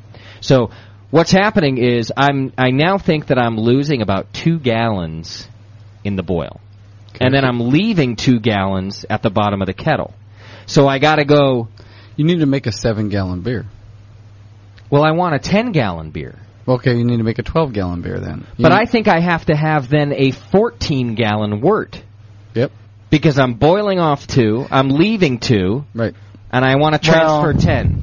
It, it gets into a lot of that. What do you want Don't- to say, Jimmy? Uh, d- one thing is to, you're. You, it sounds like you might be boiling m- much more than you need to. Um, you really don't need to exceed uh, 10, 12 percent. Um, Well, I, I was just getting into, into the straight math of it. You know, Yeah, round yeah. round numbers. If he's if he's boiling So- off two gallons in an hour, Yeah. You've, you've got a converted keg which will hold 15 and a half gallons. Right. It's more than enough to do a 10 gallon batch. Absolutely. And I'm I'm not sure why you're leaving two gallons behind in the the kettle. that, that does seem like a lot. Well, I, I me- and, Um, and I thought, but I measured it. So basically, I I transferred off out of my spout until it stopped transferring. Right. So in other words, the wort was then below my spout. Then I poured that out into a bucket. And oh, you don't have a, like a tube going to the uh, to the very bottom, of I do not. No. Okay. It's it's up above, an inch above the top of a concave bottom. Oh. So so I actually then pour because I wanted to know how much am I leaving behind Right. because well, I tried you can, to. uh, you, you can let it uh, let the tube and all that settle, and then uh, you know just tilt the uh, kettle and let it run out. the The clear wort will be on the top, and all the crud will settle to the bottom. You know, I, I- mean, yeah, if you leave behind a gallon, that should do it. See, I- you know what? I, I w- I'm telling you, I, I did do. I did tilt it e- even, and and Mm-hmm. I'm and I'm transferring all the junk, and it, it, it's kind of defeating the purpose of my whirlpool. And actually, this Mm. Yeah. is why I'm really interested in your immersion chiller whirl, whirlpooler, so that I can because my immersion chiller is not very efficient. Well, how how How long are you letting it settle? 40 minutes is what it's taken 30 minutes for me to get down to like 85 degrees with my chiller. Oh man. Yeah, that's why I'm not happy with with the with the chill rate. And so it's uh, look 30 40 minutes is plenty of time for You the need the whirlpool to Jamil settle, isn't it? whirlpooler. And so it, Yeah, it's it- definitely settling, but I'm still transferring a bunch of garbage. Yeah. uh, Well, you know, as as the wor- uh, chills down, you're creating more and more cold break. The cold break keeps forming until you get down to like 32 degrees. Oh, And, the, and 50% of it forms, you know, in the 60 degrees and below. So, you know, as as you're going down, uh, you know, you're still forming cold break. So, cold break is forming as you get to like 85 degrees. So, once you've reached your coldest point, which is pretty that, much 80 is as cold as I can get it with my chiller. then, then it needs to sit for like 30 minutes after that. Oh. And everything will hit the bottom there. Because otherwise there, there's cold break all throughout the, the liquid. Okay. Yeah, and and you know, and and you're absolutely right, Jamil. Not you need me to tell you that, but uh, because then after the uh, you're right after the 40 minutes, then I've got it down to 80. I realize it's not moving anywhere, so I go ahead and I turn off my water flow through the through the uh, the immersion chiller, and I figure, listen, I don't want it sitting in my kettle. It's not sealed. I've got it down at a da- 80 is an ugly spot for bugs, and I'm thinking now I want to I transfer. it. So what I do, a- and I'm I'm using this batch Doc's drink in in particular. I go ahead and I start transferring it, and you're right, man. All kinds of cold break is going through that. My uh, tube looked ugly as it's passing through there, and so now I'm thinking, oh, now this is terrible. I'm transferring all this junk, so I guess I probably did leave behind the ho- the the hop tube, but I Mm-hmm. was definitely transferring all of that cold break. And you Right. make a good point that I would have to let it sit for another 40 minutes for that to break out. But then, yeah, like 30 minutes will do it. It, but th- is that all right? I Keep mean, a- my, if you keep my- a lid, yeah. on, as far as bugs go, just keep a lid on it. But the lid's not a tight seal by any It doesn't- means. You're not creating a vacuum. You're you're doing okay. Okay. Don't sweat. Well, I- I mean, you are when, when you're initially chilling it and stuff go, you know, air gets drawn in. Right, but but don't sweat it so much. But, yeah. Okay, but then, all right. So let's say I do that, and everything drops to the bottom. I Mm-hmm. can't tilt it to get more out of it, Jamil, because then I'm really pulling it. You know, it's eh, I'm pulling it into the. it- It's going to transfer with me. So I'd rather not tilt it. I'd rather leave. I'd almost rather leave two gallons behind than. Well, Oh, that's that's fine too. Okay. Or just I mean, two, it's two more no- gallons of beer. Yeah, exactly. No no reason to, you know, If you'd rather not, sweat it. if, if your gig is to not have the chunks coming in, I want to try that. Yeah. Then then just brew two more gallons of beer. Because I've always been a partial masher, and as a partial mash, you dump everything into the fermenter because that's your that's what you got. So I would uh, not partial. Ma- I'm sorry. Extract. I mean I mean uh, a partial boil is what I meant Yeah. as an extract brewer. So now I really want to transfer a nice clean wort. We've talked about that here a lot. So I'd rather leave the two gallons behind, nice and settled. And and end, but I want to end up with ten gallons of beer. And what happened with this beer that you're drinking, Doc, is that I ended up with seven gallons of beer. But I planned the recipe uh, to be 10 you see so it was a, it was basically i made a concentrated wort even though i wasn't doing a partial boil It, it's it's Bach like. It is. Well, and when you- it's when not you, bad. um, It'll get you drunk, no, it's it's it's it's clean, but it's not what he was looking for, and that's what the whole idea of the show is. Is it, he designed this as the, this is not what he was looking for. Yeah. It's a clean beer. It's nice. There's no off flavors here. It's not balanced though. well and that's my point here is that i've learned from you folks how to brew a clean beer i don't have problems with that uh, uh, certainly i had problems with my fermentation and now I'm, I'm getting that under control i really control the temperature like jameel has taught me to do and, and i'm really paying attention to those things so now exactly like this show that's what I'm focusing on because what I'm messing up on at this point is well, a my process because I don't know my Well, it- kettle, it's- and b my recipe. It's dialing it in, and what process made it? Was it the process that did it, or was it maybe you didn't design the beer the right way to begin with? Combination of both. I Oh, probably. You know, Jamil, you'd like this beer. You would say it's not balanced, but it's clean and it's drinkable. Oh yeah, yeah. Um, well, yeah, you know, the, the process and the and the recipe formulation two different things. You have to kind of learn your process and have have that repeatable. And once you do, then you can take those numbers and use that to formulate a different recipe and say, oh well, I know I get this amount of extract from Right. this amount of grain or extract, and I can. I know I get this kind of bitterness from the, this amount of hops, and you can you can do that. Um, one of the thing that, that that's valuable if you can afford it sometimes is a refractometer, and can help with problems in the boil where you can check it shortly, you know, halfway through and say, oh, I'm, I'm boiling too much or not enough. You can either turn up the flame or add a little bit of water to it to end up at the right gravity. Jamil, I know you you've changed systems a couple of times, and I have too. Yeah, it messes you up. It messes you up, and it's taken me uh, this new system. It took me three, four, five brews to really get on track again. See, now I don't feel so bad. I'm glad to hear that because this new system has, I was all excited about it and it screwed me up. Doing my partial boil extract, I was getting to a, p- I was using everyone's advice about Right. Mm-hmm. fermentation and whatnot and I was doing well. And then I got all stoked about being able to keg 10 gallons and this new system screwing me up. Well, it's the, a lot of parameters change. A lot of parameters and whatnot going so, on in, uh, uh, and you you got you got to work for you, but you you got to work with that. It's not just your recipe change. You you want to change this this recipe that you've been doing, and you're trying to tweak your recipe in. Yeah. You also change your boil kettle. You you change your burner. Yeah. You- You're not like trashing your your uh, landlord's stove anymore. Right. Right. Yeah, It it's- still looks bad, by the way. And it- it's tricky, and and you know, Scott and I have brewed you know a lot of batches, and so you would think it would be easier for us to adjust to a new system because we know the types of things that change, and we can we know how to correct for them. Uh, but it still takes quite a few batches, and so when you're just starting out brewing and you change systems, boy, it's you know it takes a lot of effort, and you just got to brew lots of batches and get used to it. This- This, this new system I have, I was just like, oh, cool, I get to do this, I get to do this. Yeah. And things were like way out of whack. I'm Yeah. not, I'm not used to that. I'm, I'm used to hitting the gravity right on, and I thought I adjusted to it. No. Right. Well, this is a lot of help for me. I'm glad you're saying it, and I want to say because I was I was getting frustrated when I tasted this batch, when I kegged it up and I tasted it, and it was absolutely the opposite of what I was looking for. I was really so discouraged and so frustrated. This is not a Justin beer. No, because I did every because I felt uh, uh, I I I knew that I didn't transfer enough wort. I knew that I messed up with my evaporation rate. But everything else I had done so well. I measured out at my hops properly. I fermented it just right.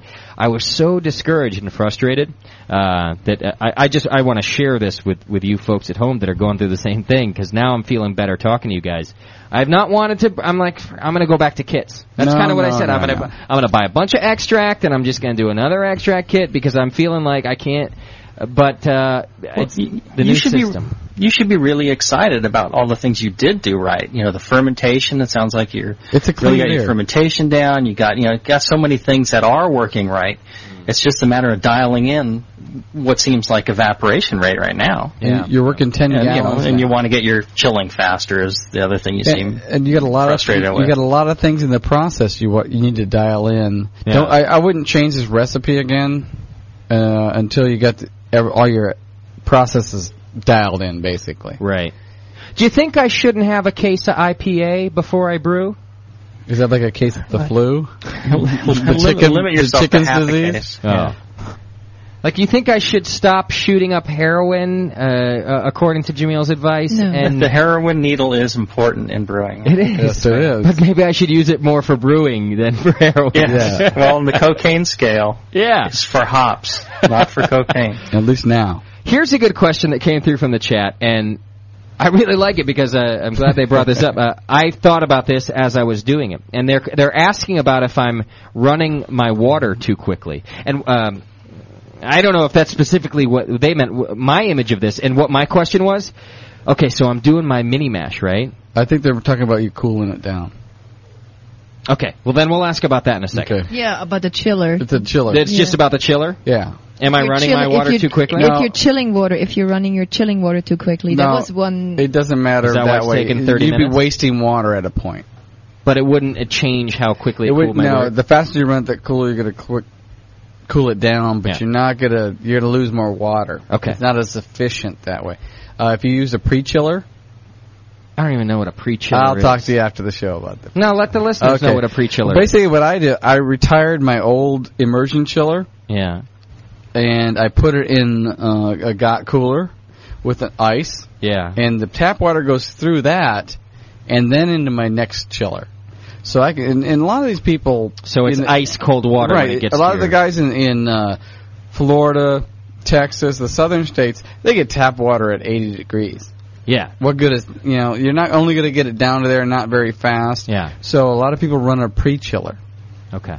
Uh, and it, you maybe not want to do that right away. R- You know, run the tap water through it first, get it down to a relative 100 degrees or whatever, then start routing it through your pre-chiller with your ice. It saves your ice better. Okay. That way. And then now your your chiller water is, you know, 35 Yeah. and it's running through you, you'll it's just more efficient that way. You get Well- you have to buy some ice, but One thing I think the the chat room might be talking about, they might be referring to like laminar flow through the the coil. That could be So, too, yeah. You, you you're flowing too fast, or you know, at a certain speed, um, you know the the water along the the friction side of the uh, of the, the the coil can kind of stick to the walls, and the the center core of the water can kind of break free of that and not carry it away as fast. That's kind of the theory behind it. Um, so the but out, if you- the outside of the tube is only only picking up the heat and the inner inner core isn't doing it. isn't carrying it away. But I, I, I don't think that's uh, as big a deal as people uh, On a seem to home brewer think. on a home brewer level maybe Such a not. such a small tube that's curved, and if you've seen, if Hey. you cut the, that tubing, apart, yeah, if you the left hand turn, if you've cut that tubing open, you'll see that it's really rough inside. And- it's got and a mo- lot of little bumps and, and stuff inside the tubing. and most people that have have it's not wound, gonna be wound an their own coil, Yeah. uh, um, most of us got little dents and dings in that coil, Yeah. and that's enough to break up the laminar flow. Okay. yeah, and it's real lumpy inside. You know, so. That's- So, well, well, here's now here's what I got out of the question. It brought up this other point to me. Uh, I think this is a good question. Uh, I've, so I've got my I'm doing my mash in a bucket. You guys know that I'm doing the regular bucket mash, and that's Bucket. how I'm getting uh, you know half of my fermentables essentially. Then I'm adding extract for the other five gallons. Does it matter? So after what I do is I add my water at, at hopefully 154 is what I mash at, and it sits there for 30 minutes, and then I transfer it to my kettle. Does it matter how fast I transfer my wort to the kettle? Yeah, I mean, as far as efficiency goes, yeah. It does. And, and I don't mean I don't mean length of time sitting. I mean once I've waited the 30 minutes, now I'm transferring it. Do- Well, are can I you- just open the spigot? Well, are you What doing kind- like a, a batch it depends if barge, you're- or you're doing fly or not? Yeah. Hang on, I, I I didn't catch you. I caught Doc. What'd you say, Jamil? Well, I was asking the same thing. Uh, It depends if you're doing like uh, fly sparging or batch sparging. If you're draining the wort out, Yeah. then filling the bucket up with water again, letting it sit for a little while, and then draining it out again. That's fine. You don't. It, Then it fast you doesn't do matter. Okay, because that's what I'm liking to do now. I li- I don't Okay. know why. I've just kind of jumped on that bandwagon. I like to get another bucket of water and heat it up to 170 degrees, and so I go ahead and I transfer all of all of my first batch out, right? And then I dump the 170 in there, and uh, then I drain that out. Well, as long as you're being consistent about doing it the same way every time. Okay. And we what we're talking about in this whole show is being consistent, getting things on every time. Okay. If you do that, if you fly sparge sometimes and batch sparge another time, and you, you know, that kind of, you're, you're messing with p- parameters here. Okay. So if you do it the same way every time, that's what you're gonna do, Yeah. and that's what you like to do. Yeah. Fine. It, and it works great. Okay. Go for it. Dump it all out. Fill it back up. Dump it let, all out. Let it sit out. Dump it out. You, you, as long as you know what you're gonna get at the end. Yeah. You're good. What about this? How do I know how much water I'm adding to the mash for both of those? For both my first one that's mashing, that I let sit for 30 minutes, and then when I dump, then when I do the batch and I dump another bunch of water in there. How much do you want out? I don't know. Well, you want how much in your boil kettle? I want half of my batch to come no, you from. want all your ba- oh, oh, well. because I'm adding extract back. I'm doing I'm doing partial mash here. Okay. Because I don't have an, I don't have a large enough thing to do a full mash Yeah, out for of these. 10 gallons. You see, so I have to do five gallons of my uh, out of a mash, and then I, I compensate the other five gallons for extract. I know I'm making it complicated here, but it's because I don't have a mash tun that I can do the full thing. Okay, it'll it'll matter how much you're getting from how much extract you're getting from your mash and how much you're adding back. If you're getting three quarters from your mash and a quarter from adding extract, or Yeah. half and half. Well, how am I It- going to figure that out? math? Oh, what you? Now, remember- how am I gonna figure remember that back out? in third? Remember back in third grade, you thought I never use this. I still think that. We'll talk about that. Jimmy, I don't like talking to Doc Jamil because he's he he gets all doctor. He doesn't he doesn't understand like you do that I'm retarded. So uh, Jamil, how am I going to figure this out? Uh, Well, um, you want a rough estimate? You want to do it every time? Shh.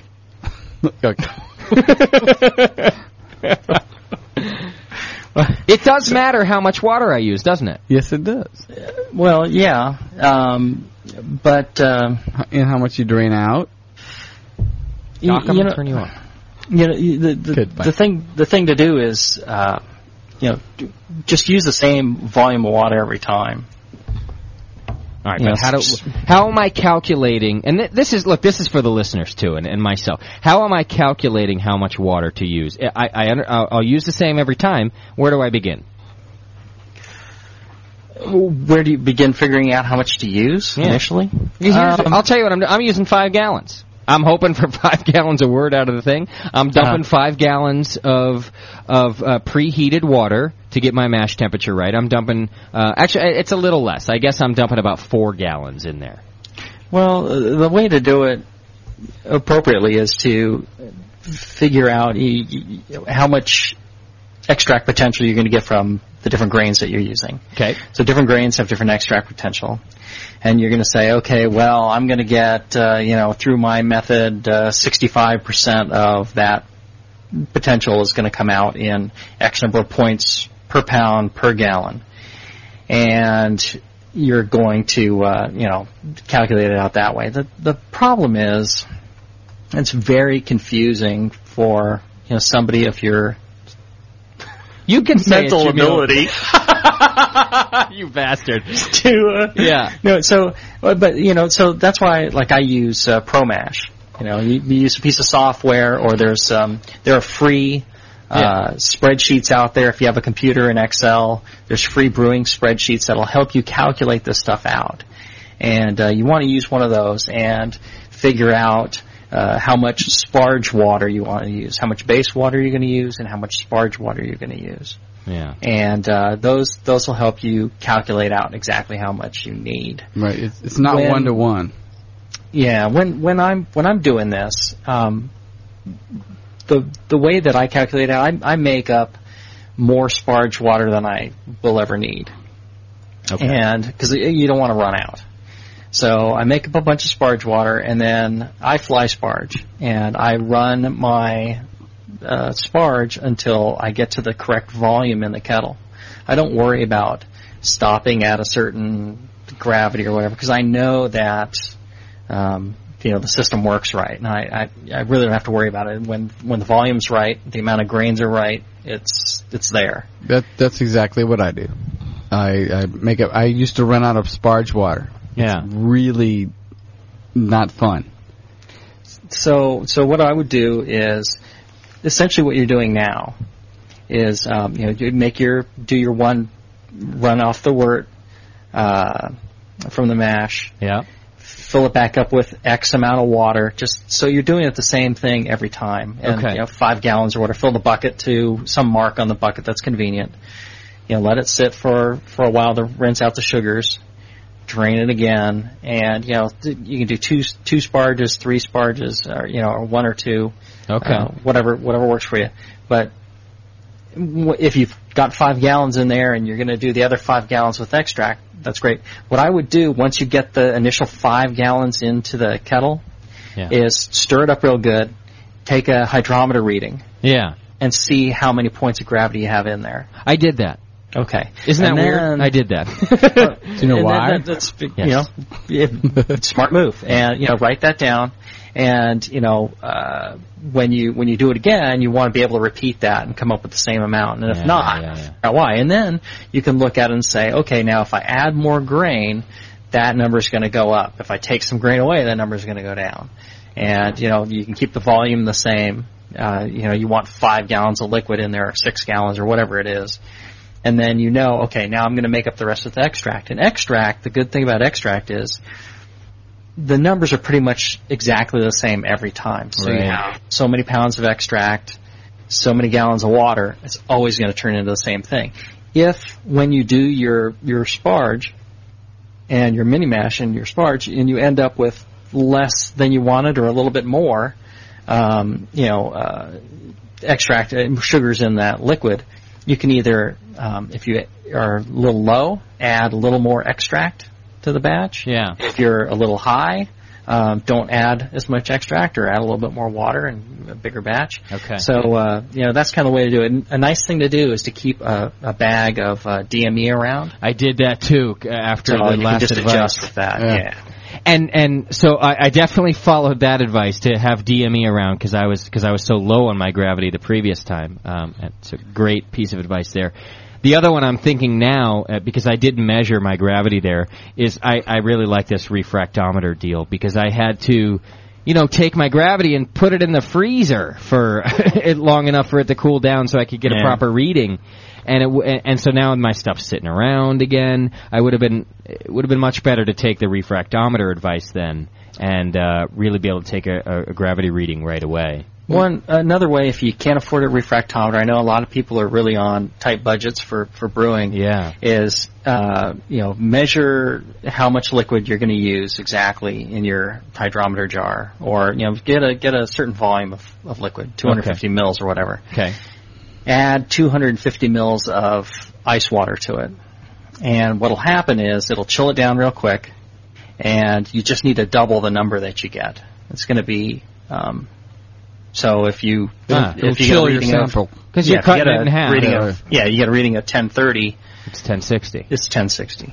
So that's a simple way Ah. to do it pretty quick. So let, let's work backward a little bit. Um, like that. Let, let's say you know what your evaporation rate is. Yeah.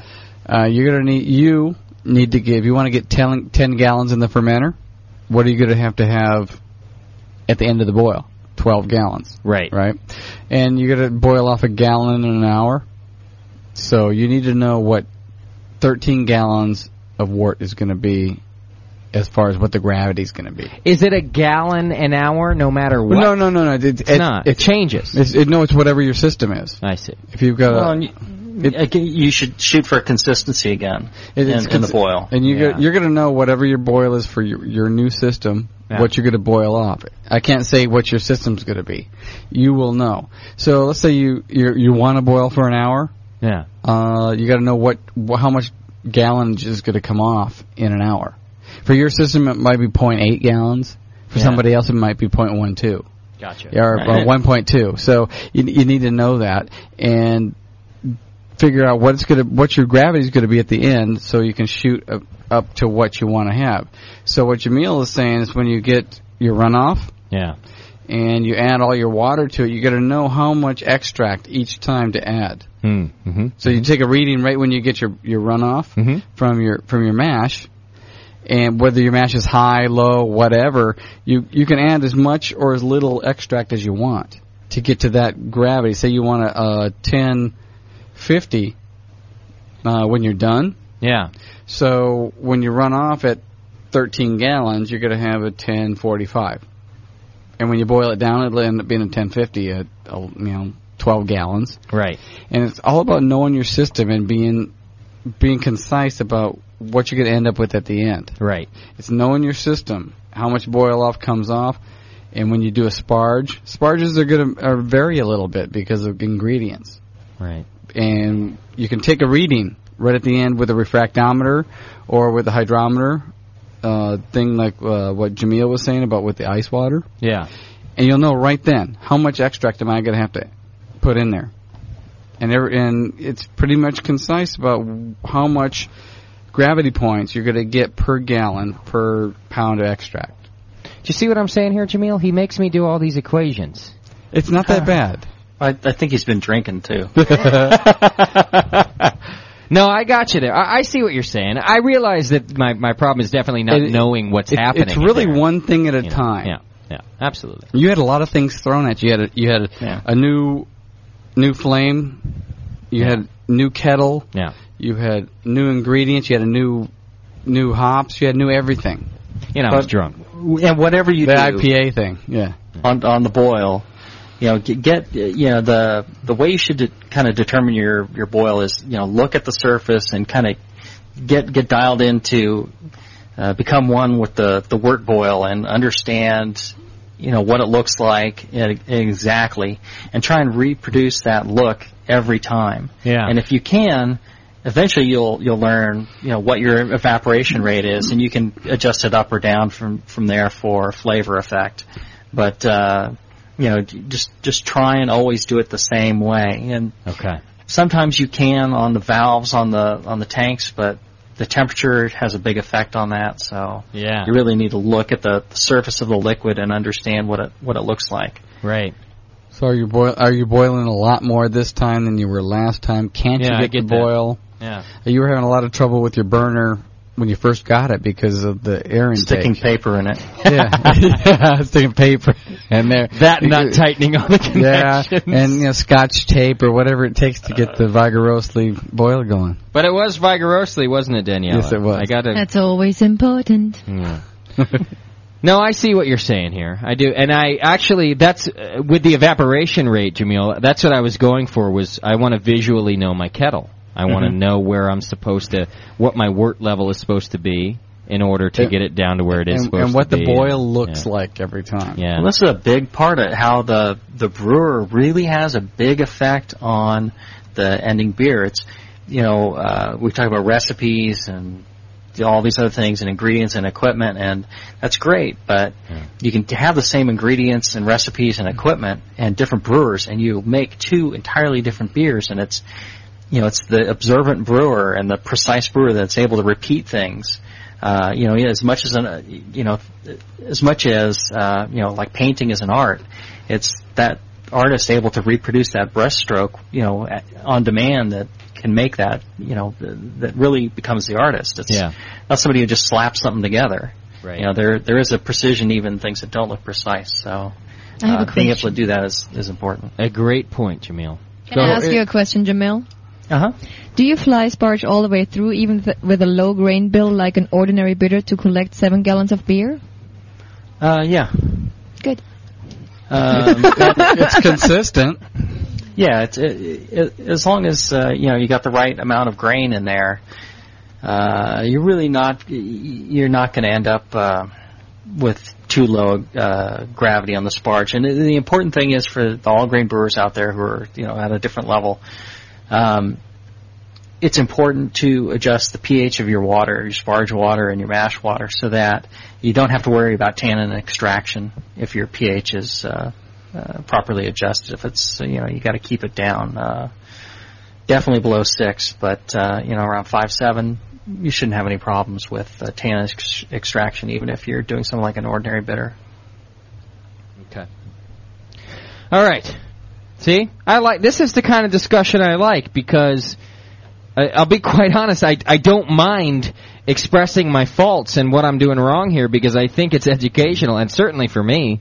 And uh, I get a lot a lot out of this conversation because now I, I I know sort of the basics of what's going wrong with what I'm doing. It's not too hard to to tell, but but I need to. kn- I like the pointers about where to begin with that, and and definitely it's it's it's al- it's almost always where to begin. Where do you begin, right? and from there you get to go. A lot of it's consistency. Can Yeah. you do this again? Yeah. And not change one parameter and being consistent. And I want to change that. I want to change maybe the hop level or the sweetness level. But if you're not if you're not keeping consistent and the other things are going out of whack, you, you're not going to learn anything or you're not going to make a better beer out of it. And that's kind of the other thing I want to say here too, because Jamil was certainly getting at it, is being able to the consistency and being able to repeat what Mhm. you're doing. Right. Uh, look, I've made some really nice beers. I've made a couple of. Re- I loved them. Uh, whether or not I could brew that same thing again and do that that same thing again, I'm going to go ahead and say right now, probably not, because I don't have my I don't have it down enough to repeat everything I'm doing, and and, and make it consistent. Well, well, let- let's put it this way: you you brewed a couple of beers that you really liked, but there's one thing you wanted to change about that one. Yeah. Could you repeat it enough and change that one thing to improve it, but keep everything else the same? Yeah. And and I think that's a lot of issues here. Yeah. That's that's the hard part in brewing because you you know something needs a fine adjustment, but you can't reproduce all the other things to make that fine adjustment. And so the beers are all over the place, and this is the problem that I think the majority of brewers have. Some some critical parts of their process are not consistent, and so they can't Yeah. adjust to make the beer better. They just kind of randomly are, are going around. And and what I mean to say i- on the same note is that not only is it the hard part, a- as much as it was frustrating me, it's also the best part.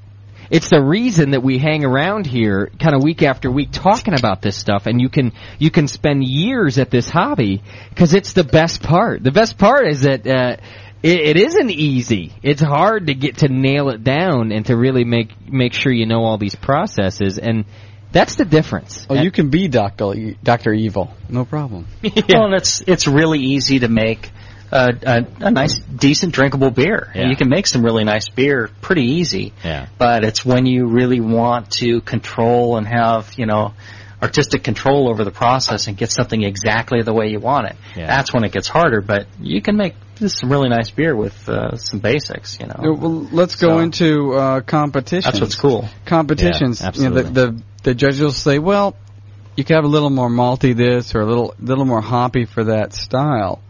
If you've been brewing this same beer and getting the exact same thing the last six batches, you could probably tweak it a little bit to get what the judges want to have, which would pull it right in. But if you're all over the board, it's the first one you brewed that was good, and then they want you to tweak it a little bit, it's going to be a little tough. So um, it's a lot to designing beers and, and tweaking beers to get them where you want to have them. Absolutely, Doc. And that is the Designing Great Beers show for you. You got the you got the genius of, of the Ray Daniels, the help of Jameel and Doc, and the idiocy that is me. to help you all figure out that you have to No, no, It's no. a whole thing. that- It's a, it's such a good process, and, and honestly, it's why I love it. That's why I love doing this, and and uh, it does. I love the challenge. It is a challenge, and all the way through because.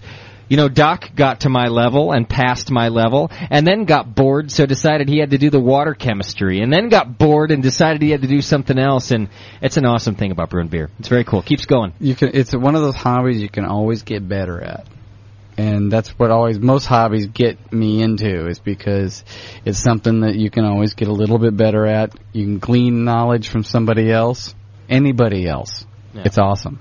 Yeah. Yep. Yep. Yep.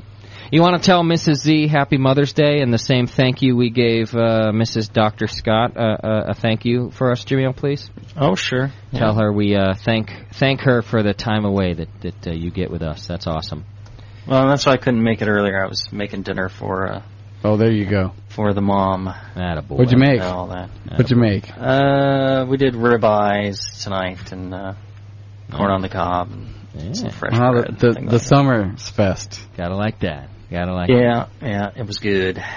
Well, thanks, Jamil. I, I actually uh, I really appreciate the advice. Uh, glad you chimed in and helped us out with that in the end. There, it was very Sure. cool. Very cool. Anytime. What's the next Jamil show? You remember? Uh, classic American Pilsner. Ooh. Oh, I had Doc's uh, nicely aged classic American Pilsner tonight. Whew.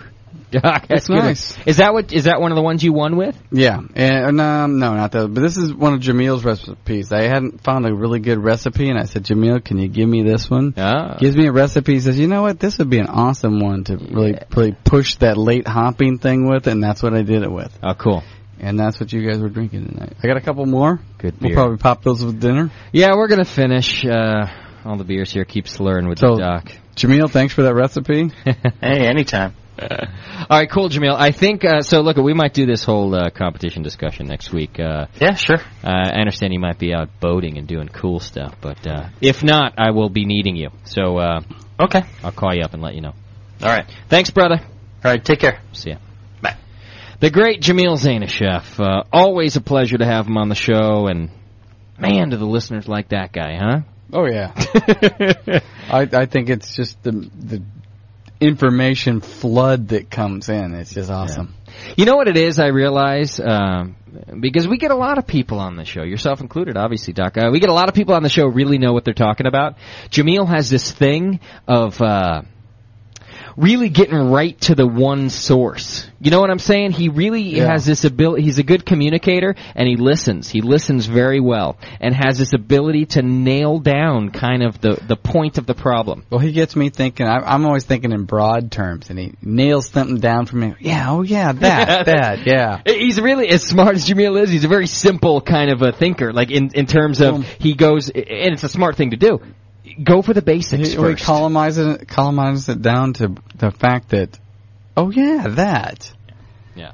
I like that. Like that about you, Mil. It really it helps me out because I'm like, hey, don't get so esoteric on me. All right, get right to the point, and I I can deal with that. It's very cool. Third grade math. That's too high, actually. Second grade. I had a lot of trouble in third grade math, to be quite honest. Because you found your thing. that was the same year I found my thing. And that's a lot smaller than Daniela, how are you, dear? Good. How are you? I know the heat's getting to Daniela. She's uh, doing a lot of work over there in the chat room, and uh, she's looking at me like, "Get me out of the out of the heat, huh? You all Yeah. right? I'm fine, thanks. Everybody She's knows doing you're this. She's angry. doing this. Listen to her voice. She's- she's this. Everyone knows you're angry. What's wrong with you? Nothing. It's the heat, baby. she does this, and then she goes. Is it just the heat? It's just the heat. It's uncomfortable. Yeah. You ready to go? I um, am. We all sweaty, baby. Sopranos in 40 minutes. Well, I'm not gonna make it because I will have to make dinner for you guys. Nah, I'm making most of the dinner. You just got to make the salad. we don't need dinner. yeah, we're on a liquid diet most of the night tonight anyway, I think. So uh, you're not going to miss Sopranos, He's don't you good. worry. Oh, thanks. well, you got to catch me up. I wasn't here last week. Yeah, we'll catch up. All right, listen. Next week is the cider show. You're not going to want to miss it. Uh, I don't even have to tell you that because you guys have been begging for it for a long time. And uh, the return of Chicken Boy. He's going to come in the studio, and uh, you know, I'll tell you this: it's his and Doc's show, and and Two Rivers Cider is coming in here to do that show with us. And Okay, good. I've got a very hands-off approach because I don't even drink cider. Uh, not only do I not brew it, I You don't, will. I don't drink it. It's alcohol. You know what? I'll taste it next week. I'm going to say it right now. I'm not. Uh, it's not my thing. It's just not, and I'm okay See, with that. This is what the Coors Light guys tell me. it's just not my thing. I'll drink it. I'll like it. I'll smile at you. Uh, nice beer. Look, I can appreciate it just like I, ca- I can You haven't- appreciate a good Scotch, but I don't like it. It's Hey, not my thing. You haven't found one you like. All right. And, I- and don't get me on the Scotch thing. You haven't found one you like.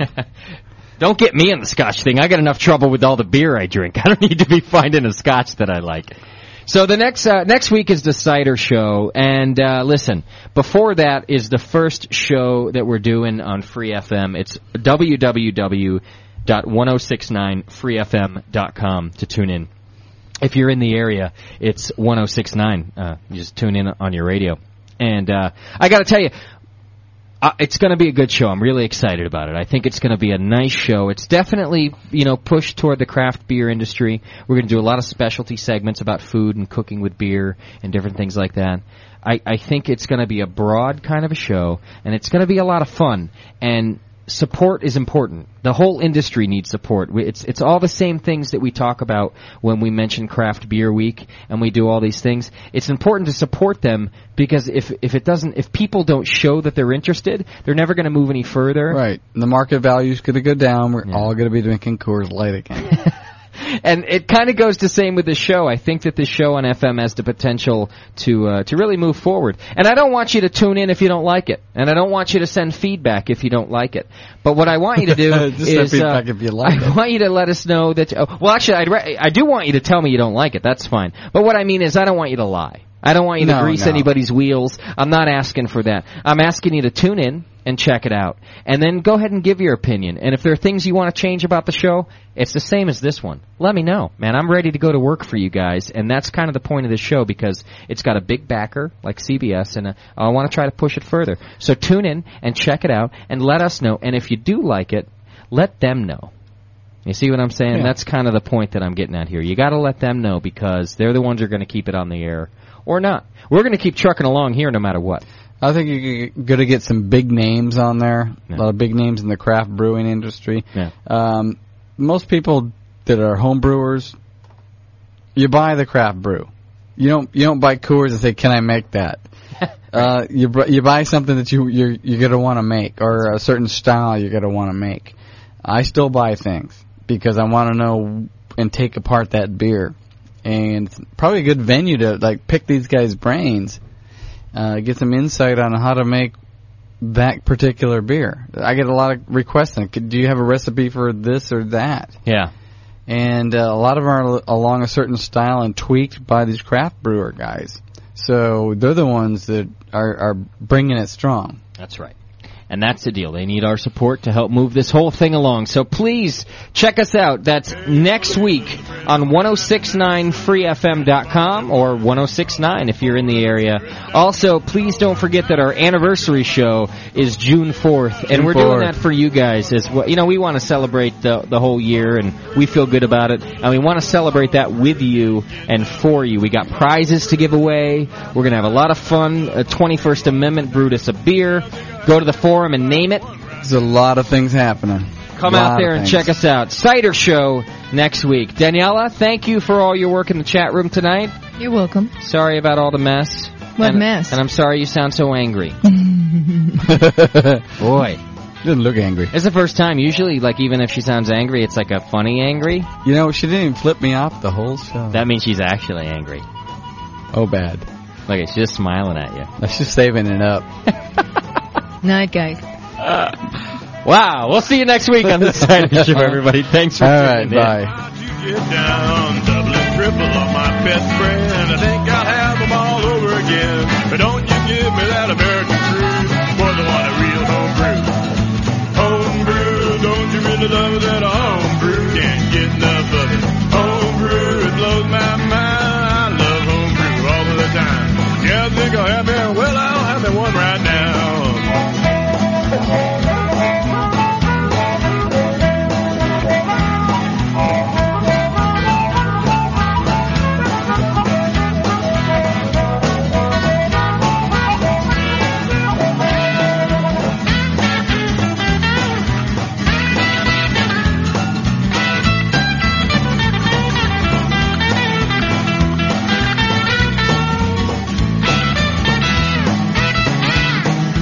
Give me a wheat beer on a hot summer day. A bark will do me when the skies are gray. I'll take a Belgian brew any time, and the women sing the lambic fine. But don't you give me that American crude, boys. I want a real home brew. Home brew, don't you really love that home brew? Can't get enough of it. Home brew, it blows my mind. I love home brew all the time. Yeah, I think I'll have it. Well, I'm the one right now.